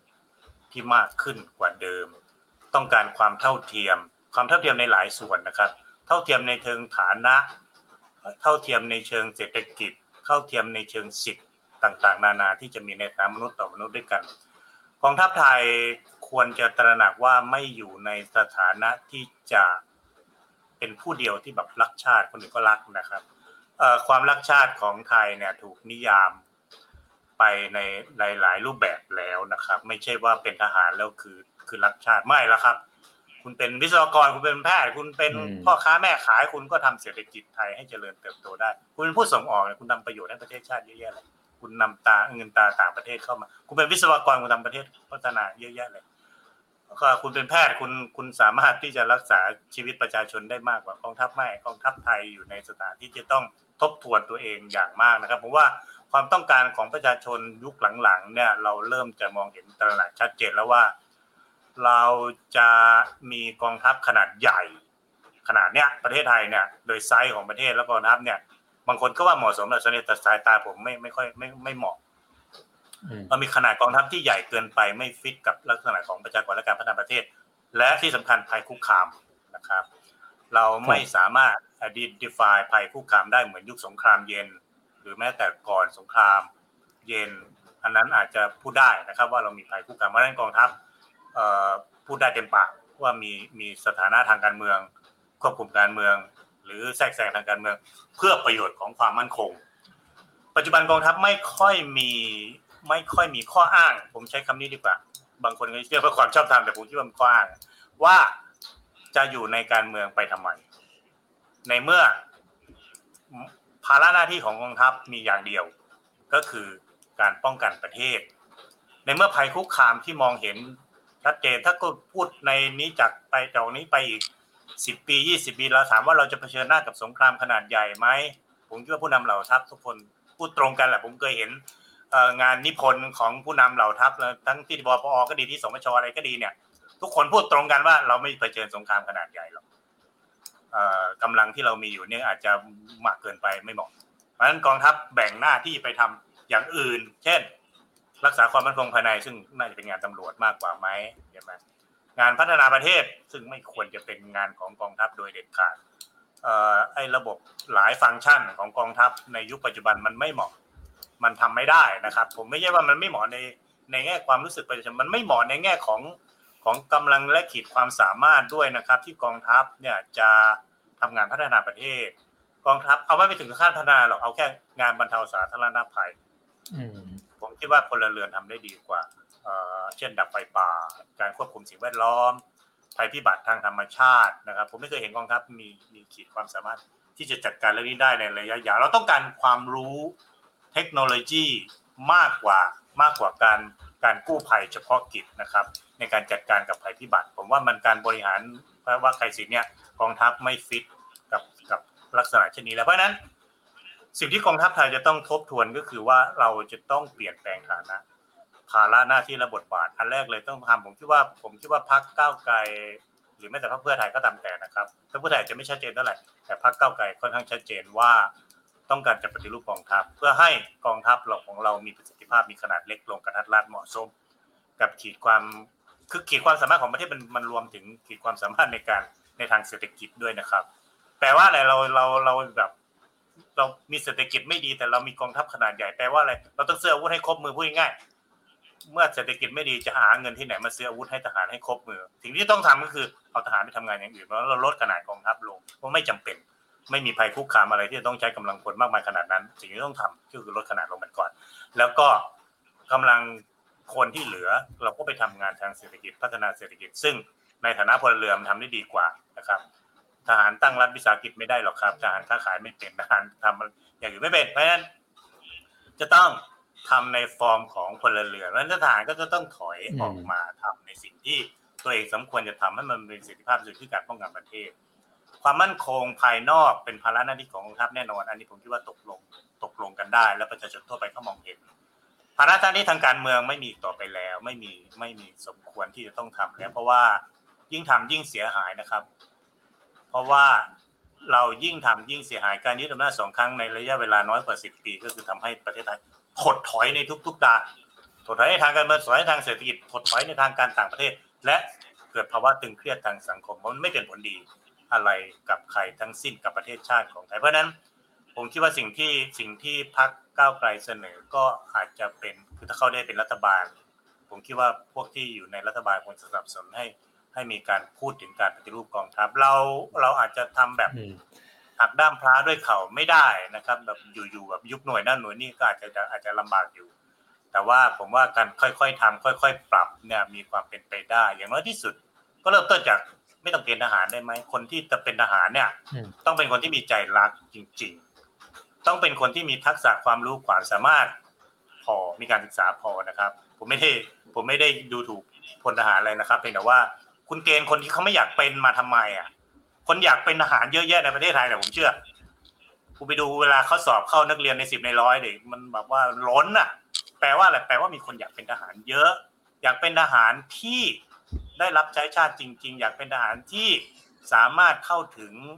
งานทางด้านความมั่นคงจริง ๆ อยากเป็นทหารซึ่ง attach กับเทคโนโลยีทางการป้องกันประเทศใหม่ ๆ เช่นผมคิดว่ามีนักเรียนจำนวนมากเลยอยากแบบว่าขับโดรน อยากบังคับดาวเทียมอะอยากใช้เครื่องมืออย่างเงี้ยในการป้องกันประเทศ ดาวเทียมสอดแนมแล้วอะไรก็ตามแต่อยากอยากพัฒนา AI ในการป้องกันประเทศ ผมคิดว่ามีคนอยากทำเรื่องแบบนี้ เยอะมากกว่าจะแบบว่าไปลบกับยาฆ่ายุงอะไรอย่างที่เราทำทำกัน เพราะฉะนั้น mindset ของการมีกองทัพของคนไทยก็ควรจะต้องเปลี่ยนก็เริ่มจากจุดนี้ อันนี้เป็นเรื่องที่ต้องทำครับ ครับ อันนี้คือสิ่งที่ต้องทำครับพี่สุภลักษณ์แต่ว่าถ้าสมมุติว่านับจากวันนี้กองทัพสมมติกองทัพไทยก็ยังโลกทัศน์ไม่ได้เปลี่ยนยังเป็นแบบเดิมเนี่ยครับพี่สุภลักษณ์มองว่าแล้วอย่างนี้มันจะมีอิมพิเคชันยังไง กับการเปลี่ยนผ่านสู่ประชาธิปไตยของไทยในวันนี้อย่างเช่นเรื่องของการตั้งรัฐบาลเพื่อไทยก้าวไกลเนี่ยมันมันจะเป็นยังไงมันจะไปได้ตลอดรอดฝั่งไหมเขาเขากำลังสู้นะครับเขากำลังต่อสู้อยู่อันนี้เราก็เห็นแล้วออกมาสร้างวาทกรรมแปลกๆเช่น จะตัดฐานทัพบ้างอะไรนี่มันยุคสงครามเย็นชัดๆเลยผมผมผมฟังวาทกรรมอันนี้แล้วผมรู้สึกว่าน่าตระหนกตกใจมาก ที่ฝ่ายอนุรักษ์นิยมในประเทศไทยเนี่ย คิดได้แค่นี้เอง ว่าว่าระบอบประชาธิปไตยเท่ากับให้สหรัฐมามาปกครองประเทศ ให้สหรัฐมาครอบงำประเทศไทย ผมคิดว่าอันนี้เป็นเป็นโลกทัศน์ซึ่งซึ่งค่อนข้างแคบมากนะครับน่าน่าวิตกกังวลอย่างยิ่ง เอ่อผมมองเห็นสิ่งที่มันจะเกิดขึ้นต่อไปนี้ก็คือว่าการต่อการการพยายามยื้อของของกองทัพก็ดีฝ่ายอนุรักษ์ก็ดีชนชั้นนำไทยก็ดีเนี่ยจะสร้างผลเสียพอสมควรให้กับประเทศไทยนะครับ เอาง่ายๆ ถ้าหากว่าสวไม่ยอมโหวตให้นายกรัฐมนตรีคนใหม่ผมคิดว่าเยาวชนที่เลือกพักก้าวไกลเลือกพักเพื่อไทย จะยอมไหมอย่าไม่ใช่แต่เยาวชนเลยแม้แต่คนรุ่นผมก็เถอะเราจะยอมกันไหมเชื่อว่าไม่มีใครยอมอีกต่อไปแล้วนะครับ เราจะทำให้แบบว่าโอเค อยู่ๆกันไปหยวนๆกันไป ผมคิดว่าคนรุ่นหลังๆ เนี่ย ความจำเป็นในการพัฒนาประเทศชาติไม่ยอมให้ไม่ยอมให้การอยู่ๆกันไปหยวนๆกันไปเกียร์เสียกันแบบไทยๆเนี่ย มันฟังก์ชันอีกต่อไปแล้วนะครับ ผมดูการจัดตั้งรัฐบาลก็ได้ ผมผมคิดว่ามันไม่ค่อยมีบ่อยนักนะครับ ที่แบบว่าประชาชนเนี่ย ดีมานตลอดเวลาว่า อย่าทิ้งหนึ่งหนึ่งสองหรือว่า อันนี้ถอนตัวไปเลยดีกว่าไหมผมผมดูแฟนคลับทั้งสองฝ่ายเนี่ย พยายามจะมีส่วนร่วมอย่างยิ่งในการจัดตั้งรัฐบาลเมื่อก่อนสมัยผมเป็นเด็กเนี่ยจัดตั้งรัฐบาลพอเลือกตั้งเสร็จประชาชนไม่รู้เรื่องแล้วใช่ไหมเขาก็ไปเกลียเสียก็คุยกันหลังฉากเออใครจะได้เป็นนายกใครก็ไม่เดี๋ยวเขาก็ไปตกลงกันเอง สมัยก่อนผมจำได้ผมสมัยเป็น เลือกตั้งไปแล้วกี่ปีกี่ปีก็เดี๋ยวเดี๋ยวเขาไปตกลงกันเอง บางทีพักที่ชนะเลือกตั้งอะเออผมเล่าประสบการณ์ส่วนตัวให้ได้ผมเคยไปพักที่ชนะการเลือกตั้ง ในเวลานั้นไปเจอเลยนะครับ ที่ทำการพักตอนนั้นเป็นนักศึกษาใช่ไหมแล้วก็บอกบอกว่า ท่านเป็นนายกเถอะพวกนักศึกษาจะสนับสนุนท่านบอกนักศึกษามีกี่เสียง สมัยก่อนอายุสิบแปดยังไม่ได้เลือกตั้งเป็นสำคัญเอ่อ ปรากฏว่าหัวหน้าพรรคท่านนั้นบอกว่าโอ้ไม่ได้หรอกเพราะว่าทางนู้นเขาเขาจับมือกันแล้ว แล้วก็เชิญปาเปรมมาเป็นนายกแล้วบอกว่าไอ้การเมืองแบบนั้นอะ มันจบไปได้แล้วนะครับมันมันไม่ใช่ไม่ใช่สิ่งที่ควรจะมีอยู่ต่อไป เพราะฉะนั้นปัจจุบันเนี่ยประชาชนดีมานมากออกสื่อมวลชนทุกทุกคนมีสื่อเป็นของตัวเองนะทุกคนมีโซเชียลมีเดียที่จะเล่นแล้วก็สร้างสร้างกระแสสร้างอันนี้พักก้าวไกลชนะเลือกตั้งเพราะเพราะสิ่งนี้เพราะฉะนั้นเขาก็จะตั้งรัฐบาลด้วย ด้วยเครื่องมือชนิดนี้เช่นกัน เพราะฉะนั้นมันไม่ไม่สัเพราะฉะนั้นดีลลงดีลลับ มันจะไม่เป็นความลับต่อไป เมื่อก่อนรับได้นะครับ เมื่อก่อนเกิดดีลลับได้ปัจจุบันนี้ดีลลับไม่อนุญาตให้ให้เกิดขึ้นได้ง่าย ๆ แล้วนะครับผมเชื่อว่ามีคนทำผมเชื่อว่าฝ่ายอำนาจเก่าก็ยังพยายามที่จะมีดีลลับเพื่อที่จะทำให้การเมืองมันเป็นการคอมเพลมไพร์กันระหว่างอีลิทเก่ากับอีลิทใหม่ให้ได้ แต่ผมคิดว่าประชาชนไม่ยอมแล้วผม ผมอาจจะมองโลกในแง่ร้ายนะครับ ว่าคำว่าไม่ยอมเนี่ยก็แปลว่า เราจะต้องเสียเลือดเสียเนื้อกันอีก ซึ่งซึ่งมันก็ไม่ควรจะเกิดขึ้นนะครับ ครับก็สรุปก็คือยังมองว่าฝั่งอำนาจเก่ารวมถึงกองทัพนี่ก็คือยังอยากจะน่าจะยังอยากจะรักษาอำนาจอยู่ในในตอนนี้นะครับคืออย่างนี้นะครับที่พูดอย่างนี้เพราะว่าคือเขาเขาเขาแค่แพ้เลือกตั้งนะครับ แต่เขายังไม่ได้แพ้อยากรับข้ามนะครับ ถ้าเราดูประสบการณ์ของประเทศอื่นเนี่ย ถ้าเกิดว่ากองทัพจะยอมถอยเนี่ย อืมอืมครับ เขาแพ้ราบคาบนะครับเขาถึงจะยอมถอย อืมไม่เคยมีกองทัพไหนที่แบบว่าแบบแค่แพ้เลือกตั้งเนี่ยแล้วจะยอมถอยพม่าก็ไม่ถอยตั้มมาดอกไม่ถอยนะแล้วกลับไปยึดอำนาจได้ เพราะว่าครับ โครงสร้างฟัซิลิตี้ต่างๆ ในการควบคุมกองทัพครับควบคุมกันเนี่ยมันยังอยู่ อันนี้มันยังอยู่ครบเลย มันยังไม่มีอะไรเปลี่ยนแปลงเลยแม้แต่น้อยแต่ปีที่ผ่านมามันก็ถูกทำให้เข้มเข้มแข็งมากขึ้นเรื่อย ๆ ที่กองทัพไม่มีอะอยู่อย่างเดียวอะ มีเหมือนกันแหละแต่ว่าไม่ค่อยมีประสิทธิภาพคือมวลชน ตอนนี้ฝ่ายฝ่ายฝ่ายค้านเนี่ยฝ่ายภาคการเมืองเนี่ยมีมวลชนที่เข้มแข็งไม่ต้องจัดตั้งด้วย มีมวลชนที่เป็นไปเองแล้วก็ดีมานมากในขณะที่มวลชนของของที่จัดกองทัพจัดตั้งเอาไว้เนี่ยเออไม่ค่อยมีระเบียบวินัย แล้วก็ไร้ความสามารถแล้วก็ไม่ค่อยมีใจพูดถึงตรงไม่ค่อยมีใจครับ ให้กับกองทัพสักเท่าไหร่ไม่งั้นเราก็จะไม่เห็นปรากฏการณ์แบบว่าลีกเรื่องนั้นเรื่องนี้ออกมาหรอกนี่คืออาการไม่มีใจ ให้กับกองทัพอีกต่อไปแล้ว อยู่กันด้วยอะไรอยู่ด้วยกันใช้อำนาจบังคับ แบ็กเมย์กันบ้างใช้เงินอมิสินจ้างบ้างนะครับ อย่างที่กรมนทำหรืออะไรทำเนี่ยแต่ผมก็คิดว่าได้ได้มวลชนไม่เยอะแล้วมันก็จะต้านทานการเปลี่ยนแปลงอะไรไม่ได้นะครับเพราะฉะนั้นเนี่ยเมื่อเป็นเช่นนี้ก็อาจจะต้องก็อาจจะต้องค่อยๆค่อยๆจัดอันนี้ให้มันได้นะครับ ครับครับอะเราพูดถึงในแง่ของการพัฒนาทางประชาธิปไตยไปไปพอสมควรแล้วนะครับ อยากจะชวนคุณสุภลักษ์มองในแง่ของนโยบายต่างประเทศดูบ้างนะครับสำหรับรัฐบาลชุดใหม่ที่จะเข้ามาเนี่ยโอเคอะสมมุติไม่ว่าจะตั้งสำเร็จไม่ว่าก้าวไกลจะตั้งสำเร็จไม่สำเร็จเนี่ยพี่สุภลักษ์มองว่าอะไรคือคือโจทย์ทางด้านต่างประเทศที่รัฐบาลชุดใหม่ครับชุดหน้าชุดต่อไปเนี่ยจะจะต้องเผชิญบ้างครับรวมถึงผมถามรวบไปเลยนะฮะว่า แล้วถ้าเทียบกับ 8 ปีที่ผ่านมาในยุคของพลเอกประยุทธ์เนี่ยมันมีอะไรที่รัฐบาลชุดใหม่จะต้องแก้ไขหรือว่าจะต้องสานต่อจากรัฐบาลชุดที่แล้วบ้างในแง่ของการต่างประเทศนะครับ ในการต่างประเทศผมผมคิดว่าสิ่งที่ต้องทำอย่างแรกเลยก็คือ ตั้งแพลตฟอร์มใหม่ repositioning ตัวเองในทางการต่างประเทศเสียใหม่นะครับ เอาในอาเซียนก่อนง่ายๆ ในอาเซียนเอ่อไม่ใช่นึกอยากไปประชุมก็ไป ไม่ไม่นึกอยากจะไปก็ไม่ไปอะไรอย่างเงี้ยนะครับ ไม่ได้ครับต้องให้ความสำคัญกับอาเซียนและให้ความสำคัญกับการออกหน้าออกตาเป็นผู้นำในทุกๆเรื่อง เรื่องแรกที่ต้องทำในความเห็นของผมก็คือเรื่องพม่าเนี่ยใกล้บ้านมาก แล้วก็ที่ผ่านมาทำผิดในความเห็นของผมทำผิดเอ่อผิดทิศผิดทางแล้วก็ไม่เหมาะสมด้วยประการทั้งผมคุณย่าว่า quiet diplomacy ก็ได้ผมคิดว่า quiet diplomacy มันมีแพลตฟอร์มซึ่งซึ่งน่าสนใจ และคุณต้องลงมือทำไม่ใช่ quiet แล้วนั่งอยู่เงียบๆนะครับเอ่อผมเสนออย่างนี้ว่าถ้าหากจะต้องถ้าหากจะต้องรื้อฟื้นฐานะของไทย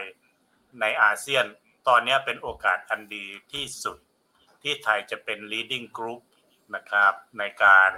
แก้ไขปัญหาเมียนมาในสองมิติ อย่างแรกเลยต้องทำงานเร่งด่วน คือเปิดพื้นที่ของเราให้ผู้ลี้ภัย ช่วยเหลือทางด้านมนุษยธรรมอันนี้เป็นสิ่งที่ไทยมีชื่อเสียงและต้องทำโดยตลอดนะครับสอง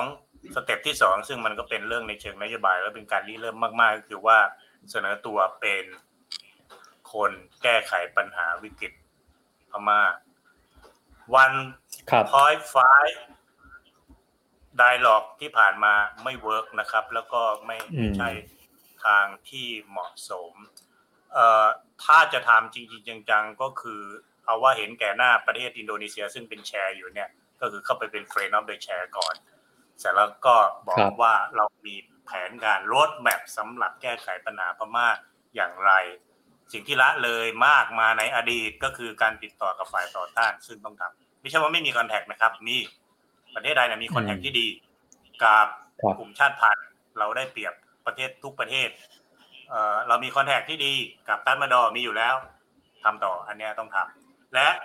ที่ไม่มีเลยแล้วก็ไม่ค่อยทำก็คือคอนแทคกับ NUG PDF อันนี้ต้องทำต้องหาคนไปจริงๆเขาก็เปิดตั้งหลายครั้งแล้วก็เราก็ละเลยไม่เอาใจใส่ แต่วิว่ามันหนีไม่พ้นนะครับ ถ้าคุณจะมีบทบาทเนี่ย คุณจะต้องเริ่มการติดต่อ คุณคุณให้มาเลเซียติดต่อก็ได้ คุณให้เอ่ออินโดนีเซียติดต่อก็ได้ แต่ว่ามันประเทศไทยมันอยู่ใกล้ชิดนะครับแล้วเขาก็เปิดช่องทางมาตั้งหลายครั้งแล้ว เราก็ไม่นำผ่านเพราะฉะนั้น ถ้าจะต้องรื้อฟื้นสิ่งใหม่ในนั้นก็คือจะต้องต้องตั้งแพลตฟอร์มทางด้านการต่างประเทศใหม่นะครับ ผมคิดว่าสิ่งที่ไทยจะต้องประกาศอย่างแรกเลยก็คือว่าเมื่อเราเป็นประเทศซึ่ง ซึ่งโอเคโซคอเป็นประชาธิปไตยรัฐบาลใหม่อยากได้ แมนเดตจากประชาชนโดยไม่อายนะครับ ไม่ได้โกงมาไม่ได้ใช้แบบเล่เพทุบายแพ้เลือกตั้งแล้วได้จัดตั้งรัฐบาลไม่นะมันจะไม่เกิด มันไม่ควรเกิดเหตุการณ์แบบนั้น ไม่งั้นรัฐบาลใหม่นะมันจะไม่มีมันจะไม่มีฟูลแมนเดตพูดง่าย ๆนะครับ ประเทศซึ่งมีรัฐบาลซึ่งชนะเลือกตั้งได้ได้จัดตั้งรัฐบาลเนี่ยมันพูดอย่างไรมันก็มันก็เต็มปากเต็มคำใช่ไหมครับ ว่าเป็นรัฐบาลที่มาจากการเลือกตั้งรัฐบาลที่แล้วของคุณประยุทธ์เนี่ย เป็นรัฐบาลที่มาจากการเลือกตั้งใช่ไม่มีใครเถียง แต่คุณชนะประยุทธ์ชนะเลือกตั้งมาหรือเปล่า ไม่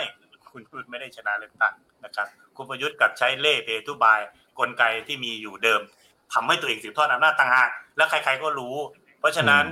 เอาเรื่องนี้ไปพูดมันก็พูดได้ไม่เต็มปากเต็มคำใช่ไหมบอกว่าเราเราเห็นแก่สิทธิมนุษยชนเอ่อเราจะไปรณรงค์เพื่อเป็นกรรมการเพื่อเป็นสมาชิกใน Human Rights Council ทำไม่ได้ เพราะว่าบ้านเราก็ไม่ไม่ไม่ได้เคารพเพราะฉะนั้นในสถานะเนี้ยทางการต่างประเทศเนี่ยมันหดหายไป เมื่อแปดเก้าปีผ่านมาต้องต้องรื้อฟื้นมันขึ้นมาใหม่ แล้วก็ทำตัวเป็นตัวตั้งตัวตี ผมพูดล่วงเลยไปนะนะแต่คุณคงมันยังไม่ได้ถามแต่ผมอยากจะพูดไปอาเซียนเนี่ยครับมันมันถูกฉีกออกเป็นสองค่ายแล้วในในปัจจุบันในยุค ในยุคคุณประยุทธ์เนี่ยที่แปดเก้าปีที่ผ่านมา ก็คือเมนแลนด์เซาท์อีสเอเชียที่เป็นประเทศที่อยู่แผ่นดินใหญ่เนี่ยนะครับ เหมือนกันหมดก็คือเป็นพวกอำนาจนิยมในขณะที่พวกที่ประเทศอยู่เกาะเนี่ยอาล่ะมีอำนาจนิยมอยู่ส่วนหนึ่งแต่ว่าพวกเขาเสแสร้งเป็นประชาธิปไตยได้ดูดีกว่าประเทศไทย สิงคโปร์ก็ไม่ดีอะไรนักหนาหรอกครับเรื่องสิทธิเสรีภาพ แต่ว่าระบอบของเขาเนี่ยมีความต่อเนื่องแล้วก็ผู้นำของเขาเนี่ยเข้าใจโลกนะครับ อินโดนีเซียเนี่ย เป็นประเทศที่ที่คล้ายๆ กับประเทศไทย แล้วก็มีมีทหารเคยอยู่ในการเมืองนานครับ แล้วก็ปฏิรูปกองทัพสำเร็จทหารถอยออกมาจากการเมืองได้สำเร็จ แล้วก็ปัจจุบันนี้อินโดนีเซียพูดได้เต็มปากเต็มคำว่าเป็นประเทศซึ่งประชาธิปไตยแล้วเวลาจะเลคเชอร์ประเทศอื่นที่อยู่ในใกล้ๆอย่างเช่นเวลาอินโดนีเซียเลคเชอร์พม่าเนี่ยคือเขาไม่เขินอะเขาเขาสามารถพูดได้ว่า มันจะต้องเป็นประชาธิปไตยทหารไม่มีสิทธิ์ยึดอำนาจในประเทศไทยไม่ได้ ประเทศไทยพูดไม่ได้เลยว่าว่าทหารไม่มีสิทธิ์ยึดอำนาจเพราะว่าทหารเราเพิ่งยึดอำนาจและรัฐบาลเรามาจากรัฐประหารเพราะฉะนั้นเนี่ยไอ้ไอ้ไอ้สถานะแบบเนี้ยมันจะต้องเปลี่ยนเราถึงจะเป็นผู้นำได้ ในกลุ่มของของอาเซียนจังหมดสมาชิกส่วนใหญ่นะมันเป็นอำนาจนิยม เพราะนั้นถ้ามีประเทศไทยสามารถชิปมาเป็นประเทศในกลุ่มซึ่งโอเค ไม่ต้องพูดว่าตัวเองเป็นเดโมคราซีจ๋าหรอกพูดว่าเราสามารถเคารพแมนเดตประชาชนได้ เรามาจากประชาชนได้ พูดแค่นั้นก็พอก็สามารถที่จะตอบสนองต่อต่อส่วนใหญ่ มันจะทำให้เสียงส่วนใหญ่ ในอาเซียนเนี่ยมันเริ่มพูดคำว่าคือใน charter ของอาเซียนมันมีคำว่าประชาธิปไตยและสิทธิมนุษยชนอยู่นะครับ คุณอย่าลืม เพราะฉะนั้นเนี่ยคุณจะพูดคำนี้มันจะต้องชัดเจนว่าคุณจะต้องพูดด้วยเสียงอันดัง พูดด้วยความมั่นใจว่าเราก็เป็น เราเป็นอย่างนั้นนี่คือ norm ใหม่ value ใหม่ ซึ่งประเทศไทย จะสร้างและเราจะเป็นผู้นำในเหมือนอย่างที่ประเทศไทยเคยเป็นนะครับประเทศไทยที่ช่วงที่ช่วงที่บอกว่ารัฐบาลมาจากการเลือกตั้งแบบแบบเต็มรูปแบบนะครับ ตั้งแต่สมัยพลเอกชาติชายเรื่อยมาแล้วล่ะตั้งแต่ปีที่ยุคสิ้นสงครามเย็นเราก็สู่เขาสู่ยุค liberal ใช่ไหมอาเซียนโดยทั้งมวลเนี่ยก็รู้สึกว่าโอเคนี่มันเป็นทิศทางที่เราควรจะพัฒนาไปทุกประเทศไปเราก็สามารถไปเลคเชอร์ในพม่าได้ สมัยก่อนทำไมพรรคไทยรักไทยพรรคเพื่อไทยเนี่ยไปเลคเชอร์พม่าได้ เรื่องเรื่องเดโมคราซีจัดตั้ง บางกอกโปรเซสได้เพราะว่าเรามาจากการเลือกตั้งเราบอกนี่คือความต้องการของประชาชนมันต้องทำแบบนี้อย่าให้ทหารเข้ามายุ่งยากกับการเมืองอันนี้คือสิ่งที่เราเป็นเราสามารถบอกเพื่อนบ้านของเราได้ว่าเราต้องเป็นเช่นนั้นนะครับกัมพูชาก็เช่นกันถ้าเกิดว่าเขาไม่เห็นแบบอย่างจากประเทศไทยผมคิดว่าคุณเซนเขาต้องยอมให้มีฝ่ายค้านขึ้นมาระดับหนึ่งไม่ใช่ไม่มีฝ่ายค้านเลยอย่างที่เป็นอยู่นะครับหรืออาจจะมีอย่างเท่าสิงคโปร์ก็ยังดีนะ อย่างน้อยที่สุดนะให้ฝ่ายค้านได้มีโอกาสได้ได้พูดบ้าง มันมันเป็นไปไม่ได้หรอกครับ ประเทศใดที่ประเทศนี้จะมาปกครองด้วยด้วยคนกลุ่มเดียวพรรคเดียวตลอดนั้น เพราะนั้นผมคิดว่าอันนี้สิ่งที่ประเทศไทยจะต้องทำและรีบทำในเบื้องต้นก็คือประกาศตัวให้ชัดเจนและตั้งแพลตฟอร์มทางด้านการต่างประเทศใหม่ว่าต่อไปนั้นเดินเรานำเดินนโยบายต่างประเทศเพื่ออะไรเป้าหมายอะไรเป็นสำคัญครับครับนอกจากเรื่องอาเซียนนอกจากเรื่องพม่าอะไรต่างๆ เนี่ย มันพอจะมีโจทย์ต่างประเทศอื่นอีกไหมในใน ยุคสมัยนี้ที่ว่ารัฐบาลน่าจะต้องเผชิญอย่างเช่นยกตัวอย่างนะฮะอย่างเช่นเรื่องที่ว่าสหรัฐกับจีนเข้ามาแข่งขันกันเหนือภูมิภาคนะครับ หรือว่าอาจจะเป็นเรื่องบทบาทท่าทีต่อกรณีของรัสเซียยูเครนนะครับ อย่างนี้ในมันมีโจทย์อะไรบ้างที่ที่ไทยจะต้องเผชิญในรัฐบาลชุดหน้าครับ คือการแข่งขันในในเชิงภูมิรัฐศาสตร์ในยุคปัจจุบันนี้นะครับ มันก็มีหลายขั้วอำนาจ แล้วก็ผมคิดว่าเป็นเรื่องดีมาก ๆ ที่มันมีหลายขั้วอำนาจ แล้วก็เราก็ได้มีตัวเลือกเฉพาะ จีนสหรัฐหรอกประเทศไทยอยู่ในไซส์ขนาดเนี้ยไม่จำเป็นต้องเลือกแล้วครับ แล้วก็ไม่มีใครเคารพเราเพราะว่าเราเลือกฝ่ายใดฝ่ายหนึ่งนะครับเขาเคารพประเทศไทยเพราะว่าเราไม่เลือก เราเราสามารถที่จะดิวกับกับทุก ๆ ประเทศได้ เออสหรัฐกับจีนขัดแย้งกันไหมขัดแย้งเขามีอะไรที่ร่วมมือกันไหมมีเยอะนะครับ เพราะฉะนั้นเนี่ยมองหาสิ่งที่มันจะเป็นประโยชน์กับผลประโยชน์แห่งชาติของไทย มากกว่า เป็นเรื่องที่สำคัญมากกว่าผมยกตัวอย่างก็ได้ง่าย ๆนะครับในเช่นสงครามยูเครนรัสเซีย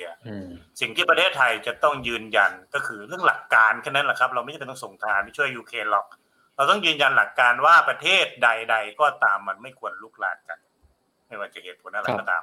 นี่เป็นหลักการหลักการซึ่งทุกคนที่เป็นสมาชิกสหประชาชาติไทยก็เป็น ก็ควรจะยึดถือรัสเซียก็ควรจะยึดถือ จีนก็ควรจะยึดถือ ไม่มีเหตุผลอะไรที่ไทยจะต้องแอบสเตนในเวลาในเวลาเวลาเราไปไปเวทีระหว่างประเทศ แล้วก็โหวตให้ประเทศบอกว่านี่เราโหวตเพื่อหลักการ เราเป็นเพื่อนที่ดีกับรัสเซียไหมเป็นเพราะคนรัสเซียอยู่ในพัทยาเยอะแยะไป แต่ว่านั่นมันทำให้เราจะต้องเปลี่ยนหลักการหรือไม่ มันทำให้เราจะต้องเปลี่ยนแปลงการปกครองเป็นแบบรัสเซียหรือเปล่าไม่อีกเช่นกัน เพราะฉะนั้นเนี่ยผมคิดว่าสิ่งที่มันมันจะต้องต้องสร้างก็คือ หนึ่งยืนยันในหลักการของตัวเองให้ชัดเจนสองดิวผลประโยชน์เนี่ยมันเป็นเรื่องที่อันนี้พักพักพักเพื่อไทยเก่งไม่ต้องสอนแล้วล่ะเขาทำเป็นว่าเราจะดีลผลประโยชน์อย่างไรเอาผมพูดง่ายๆอย่างนี้ก็ทำครับเทคโนโลยีบางอันเนี่ยนะเอ่อของสหรัฐมีดี ของจีนก็มีดีเออเขาก็แข่งขันกันใช่ไหมครับ แต่ถามว่าในโลกนี้มันมีแค่นี้เหรอไม่ มันมีอินเดีย เออมันมีญี่ปุ่น เพราะฉะนั้นเราสามารถเราสามารถสร้างดุลยภาพแบบนี้ได้พูดเอาพูดง่ายอย่างรถไฟเนี้ยแล้วกันง่ายๆประเทศรถไฟเนี่ยมันมีมันมีทั้งจีนทั้งรถไฟความเร็วสูงเนี่ยนะครับพูดโดยตรงมันมีทั้งจีนทั้งญี่ปุ่นใช่ไหมครับที่มีความสามารถทำรถไฟความเร็วสูง เครื่องจักรเยอรมันก็ทำได้ดีนะครับเพราะฉะนั้นเนี่ย เวลาเราจะทำอะไรประมาณนี้ เราไม่ต้องบอกว่าโอเคเราเพิ่งไปหาจีนอย่างเดียวไหมไม่ไม่จำเป็นคุณเปิด international bidding คุณก็บอกใครก็ทำอย่างนั้นได้นะครับ ใครให้ราคาเทคโนโลยีที่เหมาะสมที่จะฟิตกับกับความต้องการของประเทศไทยคุณก็ทำอย่างนั้นได้ เออ ไม่เห็นจะต้องบอกว่าเราอยู่กับจีนเราต้องใช้เทคโนโลยีจีนไม่เลย ไม่จำเป็นเช่นนั้นใช่ไหมครับ หรือสองเรือดำน้ำโอเค ถ้าคุณใช้ซื้อเครื่องจีนแล้วเครื่องยนต์เยอรมัน ทำไมคุณไม่ทำแบบว่าคุณซื้อเครื่องจีน แล้วคุณก็ไปซื้อเครื่องเยอรมันด้วยตัวเองไม่ใช่ให้จีนไปซื้อเครื่องจากเยอรมัน ถ้าคุณมีสถานะที่ดี เยอรมันเป็นพันธมิตรกับไทยไหมโอเค เรามีการปกครองที่ใกล้ๆกัน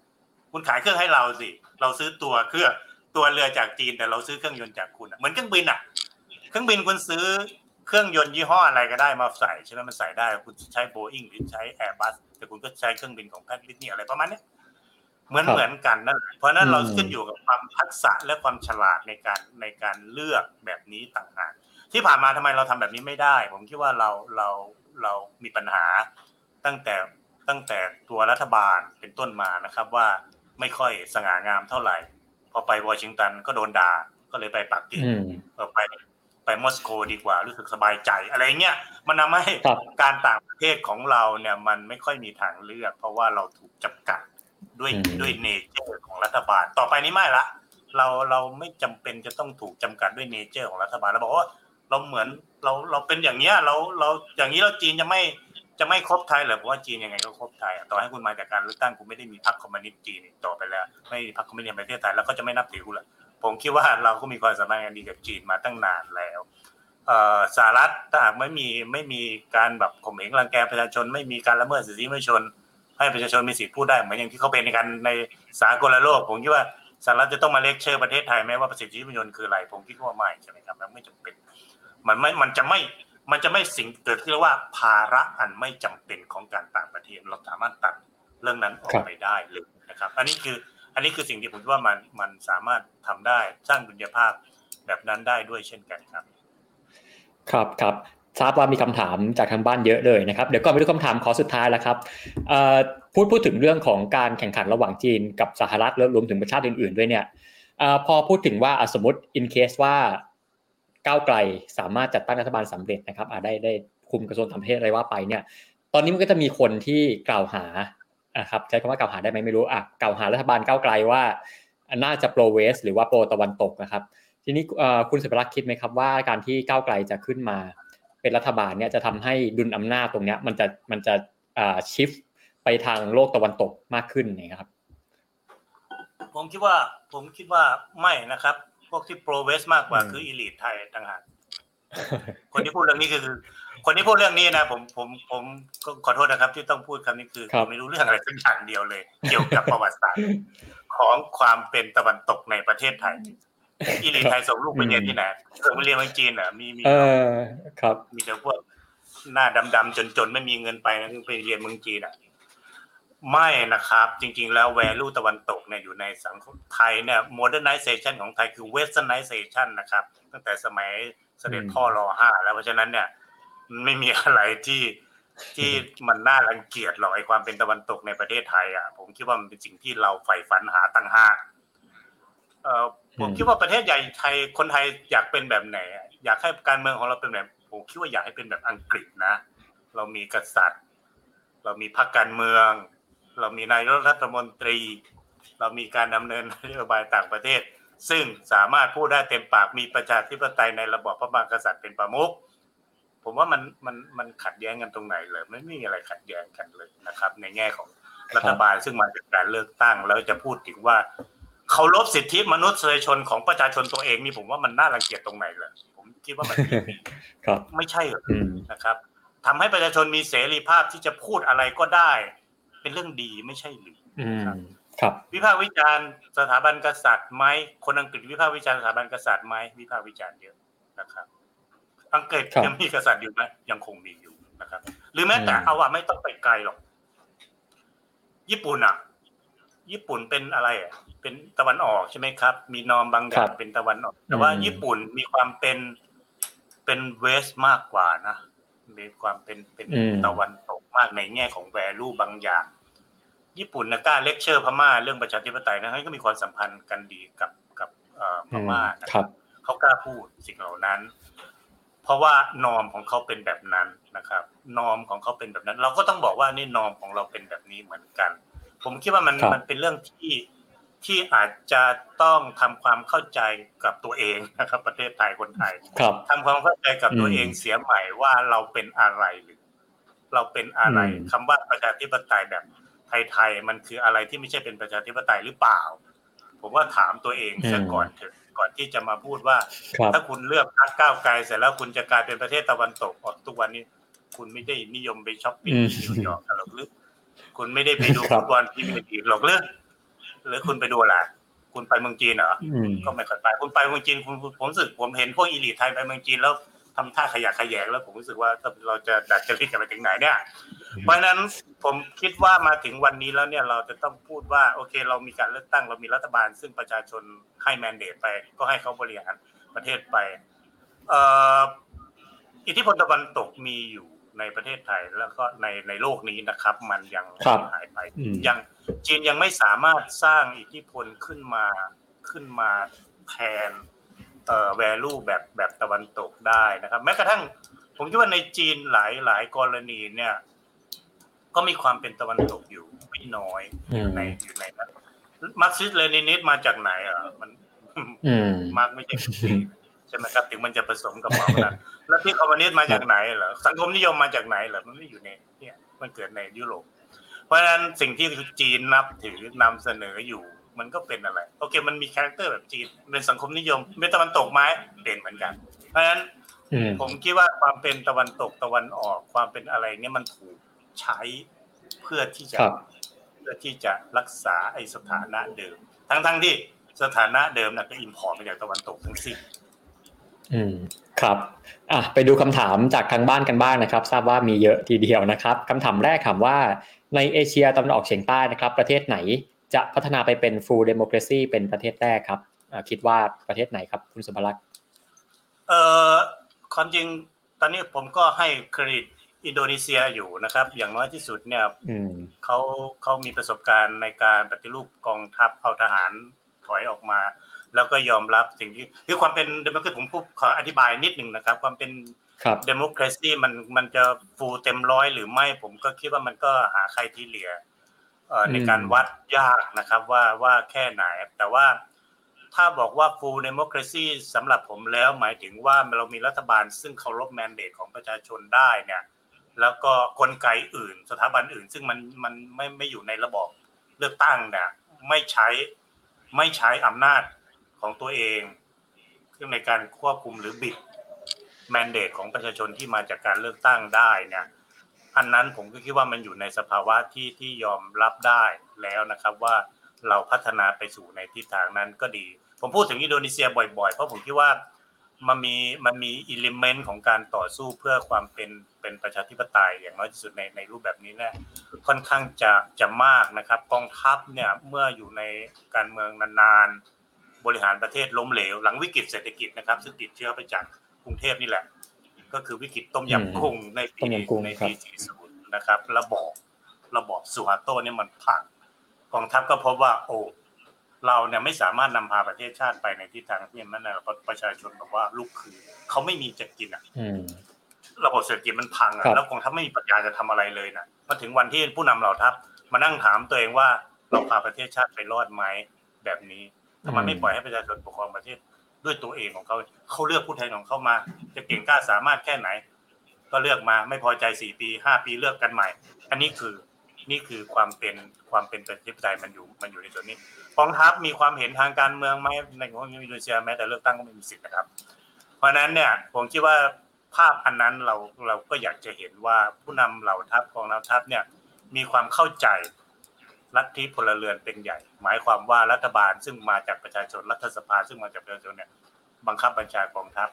บัญชาบัญชาหลังทัพ ตัดสินใจว่าควรจะเข้าสู่สงครามหรือไม่ควรเข้าสู่สงครามอาวุธแบบไหนเราควรจะใช้รัฐบาลควรตัดสินใจนะครับ มันจะได้ตรงกับความต้องการของประชาชนเป็นส่วนใหญ่ เพราะฉะนั้นถ้าผมพูดตอบเร็วๆในชั้นนี้ผมก็คิดว่า อินโดนีเซียพัฒนาไปในทางที่ดีขึ้นเรื่อยๆ แล้วเขาก็ แล้วเขาก็มีบทบาทที่ค่อนข้างจะจะไปได้ดีนะครับอินโดนีเซียก็ก็แสดงตัวเป็นผู้นำอาเซียนมาโดยตลอดนะครับ ตั้งแต่สมัยก่อนแล้วล่ะปัจจุบันเขาก็ยังเป็นครับครับแล้วในอย่างมาเลเซียกับฟิลิปปินส์อย่างเงี้ยพอจะเป็นโมเดลได้เหมือนกันไหมครับ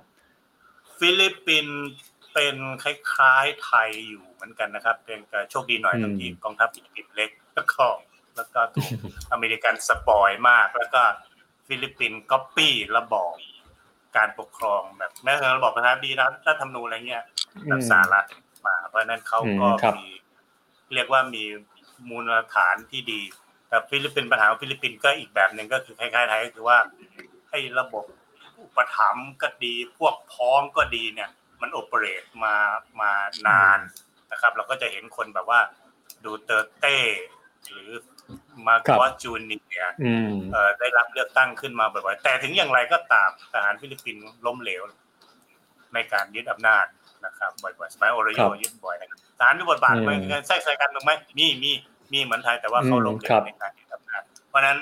ประธานาธิบดีเนี่ยซึ่งซึ่งก็ abuse นะครับ สมัยมาร์กอสก็ abuse ดูเตร์เตก็ abuse เอ่อแต่ก็อย่างน้อยที่สุดเขาไม่ทำลายระบบให้มันให้มันพังไปนะครับของไทยเนี่ยคือ ยึดรัฐทีเปลี่ยนรัฐธรรมนูญทุกทีระบบเรามันก็เลยไม่ลงตัวแต่แต่ถามฟิลิปปินส์มี element ของความเป็นประชาธิปไตยมากไหมถ้าโดยเปรียบเทียบก็ยังไม่มากเท่าไหร่เพราะว่านักการเมืองฟิลิปปินส์อย่างที่ว่านะครับ เวลาเขาเวลาเขามีปัญหาเหมือนนักการเมืองไทยก็คือเขาชอบวิ่งไปหาทหาร แล้วก็เอาทหารมามามามาคุ้มครองรัฐบาลตัวเองเพื่อให้ตัวเองอยู่รอด มันจะต่างจากก๊อปปี้ระบอบสหรัฐก็ตามแต่แต่ว่า เวลาที่จะแบบต้อง survive แบบเนี้ยมักจะอาศัยทหารนะครับ ครับอ่าครับ มาเลเซียอาจจะมาเลเซียครับ มาเลเซียอาจจะได้นะครับ มาเลเซียแต่ว่ามาเลเซียก็อาจจะมี element ทางศาสนาเรื่องอื่นเข้ามาเกี่ยวข้องความเป็นชาติพันธุ์ ซึ่งมีมีมีค่อนข้างจะมาก เพราะว่าพยายามจะให้ favor กับพวกภูมิบุตรใช่ไหมครับ มันก็จะทำให้กันนะว่ากีดกันคนจีนมันก็ทำให้ มันทำให้ element อื่นๆเนี่ยมันก็บดบังไปนักการเมืองก็เลยรู้สึกว่าจะต้องอาศัยองค์ประกอบอื่น ๆ ในการดำเนินการทางการเมืองอยู่เรื่อย ๆ แต่ถึงอย่างไรก็ตามแต่ผมคิดว่าข้อดีอย่างหนึ่งของมาเลเซียก็คือว่าทหารเขาก็ไม่ยึดอำนาจเช่นกัน ครับ อ่าครับคำถามต่อไปเลยนะครับคำถามที่สองนะครับถามอ่าคำถามถามว่า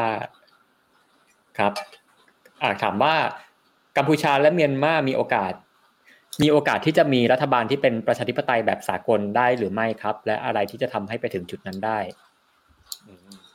กัมพูชาผมว่ากัมพูชามีโอกาสมากกว่ามากกว่าพม่านะครับ เนื่องจากว่ากัมพูชานี้เอ่อหนึ่งก็คือคนรุ่นใหม่ ๆ ของเขาเนี่ย ซึ่งกำลังจะขึ้นมามีอำนาจเนี่ย ก็เป็นพวก เป็นพวก Western orientation เหมือนกันนะ คือพวกเขาเรียนจบจากประเทศตะวันตก เป็นส่วนใหญ่ออสเตรเลียต้องยุโรปต้องสหรัฐบ้างหรือแม้แต่คุณมาเนตเนี่ยจริงๆแล้วพวกตะวันตกก็สึกชอบชอบเขาอยู่ใช่ไหมครับ ถึงแม้ว่าจีนจะพยายามที่จะให้ favor เขามากก็ตามแต่แต่ปัญหาของกัมพูชาก็คือว่าเนื่องจากว่าพรรคเคยมีประสบการณ์ในการเป็นพรรคการเมืองพรรคเดียว และโครงสร้างเดิมเนี่ยมันมันยังไม่ค่อยถูกเปลี่ยนแปลง สักเท่าไหร่คือพรรคประชาชนมันเคยถูกกระทบครั้งรุนแรงคือหลังปี 93 มันต้องแชร์อำนาจกับฟุนซินเปกแต่ว่ามันมันกับฟุนซินเปกกับไม่ได้เข้มแข็งพอที่จะแชร์อำนาจกับกับพรรคประชาชนได้จริง ๆ มันก็เลยทำให้พรรคประชาชนเนี่ยมันครอบงำองค์องค์นั้นมันเหมือนพรรคคอมมิวนิสต์อยู่ แล้วตอนนี้ก็กลับไปเป็นสไตล์นั้นอยู่อีกเหมือนเดิมนะครับ เพียงแต่ว่าผ่านการเลือกระบบว่ามียอมรับให้มีพรรคการเมืองอื่นมาแข่งบ้างบางเวลาแต่ในที่สุดก็ใช้ เล่เพทุบายในการกำจัดฝ่ายอื่นให้ให้ให้เหลือแต่เพียงตัวเองพักเดียวแบบนั้นเนี่ย ผมคิดว่ากัมพูชาจะพัฒนาไปถ้าอย่างดีที่สุดนะครับเอ่ออาจจะประมาณสิงคโปร์ครับแต่กัมพูชาจะแยกตรงที่ว่า สิงคโปร์เนี่ยมันมันดีเยอะอย่างหนึ่งตรงที่ว่าระบบกฎหมายของเขาเนี่ย มันเข้มแข็งลงตัวเขาเป็นพักเดียวเข้มแข็งก็จริงพักตัวเดียวแต่ว่ารู้ว่าปลอของเขาอะ ค่อนข้างจะคือเขาก็จะรีเฟอร์ถึงกฎหมายรีกอนยูทำเนื่องจากจะเป็นนักกฎหมายใช่ไหมครับแล้วเรียนมาจากอังกฤษเนี่ยไม่มีลักษณะสไตล์แบบนี้อยู่ในในในสิงคโปร์มันเป็นการมิกซ์ระหว่างการเมืองแบบอำนาจนิยมแบบเอเชียกับกับเฟเบียนหมายถึงว่าการใช้กฎหมายรู้อับรอเนี่ยในแบบสไตล์แบบตะวันตกอยู่ เพราะฉะนั้นเอ่อคุณไปสิงคโปร์คุณจะรู้สึกว่าวันจันทร์ถึงวันอาทิตย์เนี่ยมันก็โอเปเรต ด้วยหลักการเดียวกันตลอดเวลาใช่ไหมครับ ไม่เปลี่ยนแปลงทหารของเขาไม่เคยคิดจะยึดอำนาจ ไม่คอมเมนต์ทางการเมืองอันนั้นคือคือสิ่งที่เขาเป็นนะครับ เพราะนั้นอาจจะอาจจะอีกหลายๆเจเนเรชันผมก็ว่าการเลือกตั้งครั้งที่แล้วของสิงคโปร์ก็ผู้นำพรรคฝ่ายค้านก็ได้อะไรขึ้นมาเยอะแล้วก็แล้วก็จะเปลี่ยนผู้นำรุ่นสีไม่มีตระกูลลีแล้วเนี่ยก็ก็อาจจะพัฒนาไปนะด้วยความที่ระบอบมันลงตัว ผมคิดว่าเขาอาจจะพัฒนาการเมืองไปได้ในลักษณะนี้อยู่ เรื่อยๆนะครับ ครับอย่างเคสพม่าอย่างเงี้ยมองเห็นแสงสว่างไหมครับ ว่าจะมีทางที่จะพัฒนาไปเป็นประชาธิปไตยได้ครับ ปัญหาของพม่าก็คือว่าความความที่ตันมาดออยู่ในการเมืองควบคุมการเมืองไว้นานเคยชินกับสิ่งนี้แล้วสองกลุ่มชาติพันธุ์ความไม่ลงตัวของการเมืองตั้งแต่ตั้งแต่ตั้งแต่เป็นเอกราชแล้วนะครับ ที่จับอาวุธ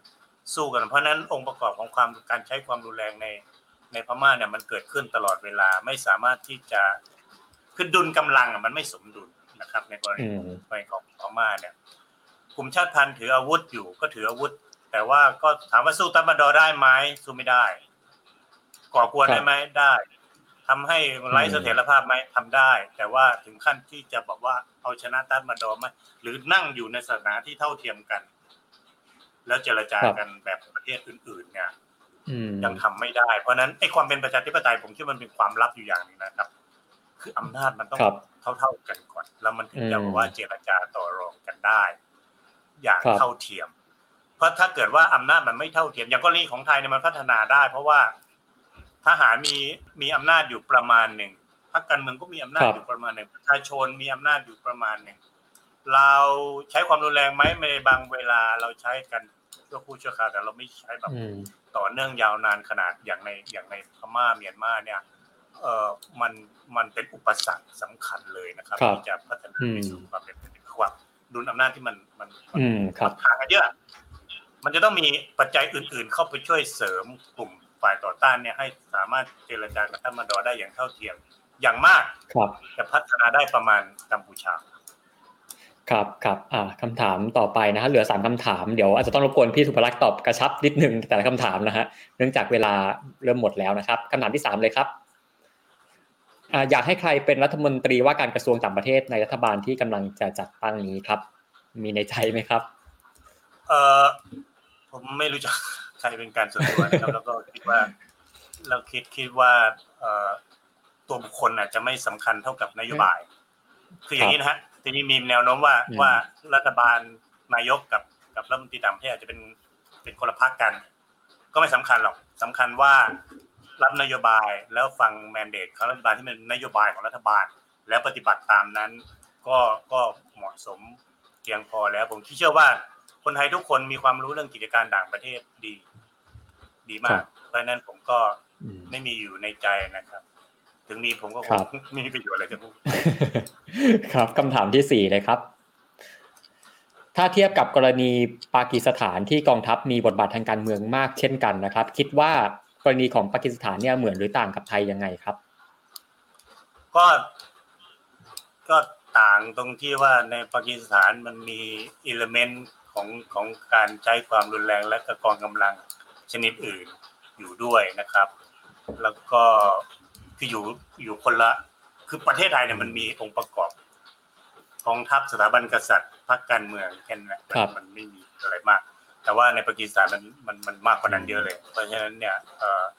กองทัพมีบทบาทไหมมันมีกองทัพตั้งแต่ว่าแทรกแซงโดยที่อื่นด้วยไหมอีกเช่นกันนะครับ ผมผมพูดสั้นๆอย่างนี้ก็เลยว่าว่าไม่เหมือนไม่เหมือนซะเลยทีเดียว แล้วก็การมีบทบาทแบบนั้นเนี่ยของไทยมันอาจจะถอนก องทัพออกจากการเมืองได้ง่ายกว่าปากีสถานครับ อืมครับอะสุดท้ายนะครับคำถามที่ห้าครับ สภาวะภายในที่กองทัพมีลักษณะแบ่งกันเป็นคอแดงคอเขียวอย่างชัดเจน ซึ่งค่อนข้างจะมีผลต่อการยึดกลุ่มตำแหน่ง และการเจริญเติบโตในภายภาคหน้านะครับ มีโอกาสไหมที่จะเกิดความขัดแย้งและคอมเมนต์กันจนแตกหักนะครับหากเทียบกับกรณีของ 14 ตุลา 2516 เป็นไปได้ครับ ผมคิดว่าความ ความเหลื่อมล้ำในกองทัพก็กำลังเกิดขึ้น มันก็คล้าย ๆกับ มันก็คล้าย ๆ กับว่าเมื่อก่อนนี้บูรพาพยักก็ก็ครอบครองกองทัพใช่ไหมครับวงเทวันก็หลบไปก่อน ตอนนี้ก็มีอีกกลุ่มหนึ่งความจริงก็ก็คือวงเทวันนั่นแหละเปลี่ยนเปลี่ยนฟอร์มใหม่เออเป็นคอแดง ซึ่งคอแดงก็ก็เชื่อมโยงกับสถาบันกษัตริย์ชัดเจนมากขึ้น ถามว่ากองทัพไทยมันเคยเป็นเอกภาพไหมผมไม่เป็นมันไม่เคยเป็นอะแล้วก็ความขัดแย้งในกองทัพนำไปสู่ความวุ่นวายทางการเมืองไหมเป็น แล้วก็มีโอกาสที่เกิดขึ้นอย่างนั้นได้ด้วยนะครับ มีอย่างหนึ่งซึ่งผมคิดว่านักวิเคราะห์ทั้งหลายเลยอาจจะพออาจจะพอคิดว่า โอเค ถ้ากองทัพมันเป็นเอกภาพมาก ๆ ฝ่ายที่มีกำลังด้อยกว่าเนี่ยจะไม่กล้าไม่กล้าลงมือ ซึ่งผมก็ไม่จริงลงมือได้เสมอ ถ้าเกิดว่าความขัดแย้งนั้นมันแบบว่ามันถึงขั้นที่ คือมันต้องมีอย่างอย่างกลุ่มอย่างกลุ่มเมื่อก่อนยังเติร์กเนี่ยเอาง่ายๆเพราะยังเติร์กเล่นเล่นการเมืองมาโดยตลอด แล้วก็เข้าฝ่ายโน้นเข้าฝ่ายนี้สร้างความวุ่นวายทางการเมืองได้ตลอดนะสร้างความไร้เสถียรภาพทางการเมืองได้ตลอด อันนี้คือนี่คือปัญหานะครับ แล้วก็ถ้าเกิดว่าไอ้ความเป็นฝักเป็นฝ่ายในในกองทัพเนี่ยถ้าหากมันแก้ไขได้ด้วยการโอเคทุกคนเนี่ยฟังคำสั่งรัฐบาลเท่านั้นปัจจุบันกองทัพไทยไม่ได้ฟังคำสั่งรัฐบาลนะครับ ขึ้นอยู่ว่ารัฐบาลที่ตัวเองชอบก็ฟัง ก็ไม่ชอบก็ไม่ฟังก็ยึดอำนาจกองทัพเลย ถ้าสามารถสร้างหลักการที่ฟังคำสั่งรัฐบาลได้ อาจจะมีกระด้างกระเดื่องบ้างแต่ว่าในถึงนั้นถึงในที่สุดแล้วคนเดียวพูดนะครับอาจจะเป็นอย่างนั้น แต่มันก็จะสามารถที่จะสร้างหลักการที่กองทัพเองเนี่ย ก็จะยึดถือได้มากกว่าอ่าครับ หมดคำถามจากทางบ้านแล้วนะครับ ก็ถึงเวลาสมควรแล้วนะครับ ก็ต้องขอขอบคุณคุณสุภลักษณ์ที่มาร่วมพูดคุยแบ่งปันกันในวันนี้นะครับ คุณสุภลักษณ์ครับครับครับครับ และวันนี้รายการวันโอวันวันออนวันก็ต้องขอลาไปก่อนนะครับสำหรับตอนหน้าจะเป็นเรื่องอะไรและแขกรับเชิญจะเป็นใครก็ติดตามกันได้นะครับสำหรับวันนี้สวัสดีครับ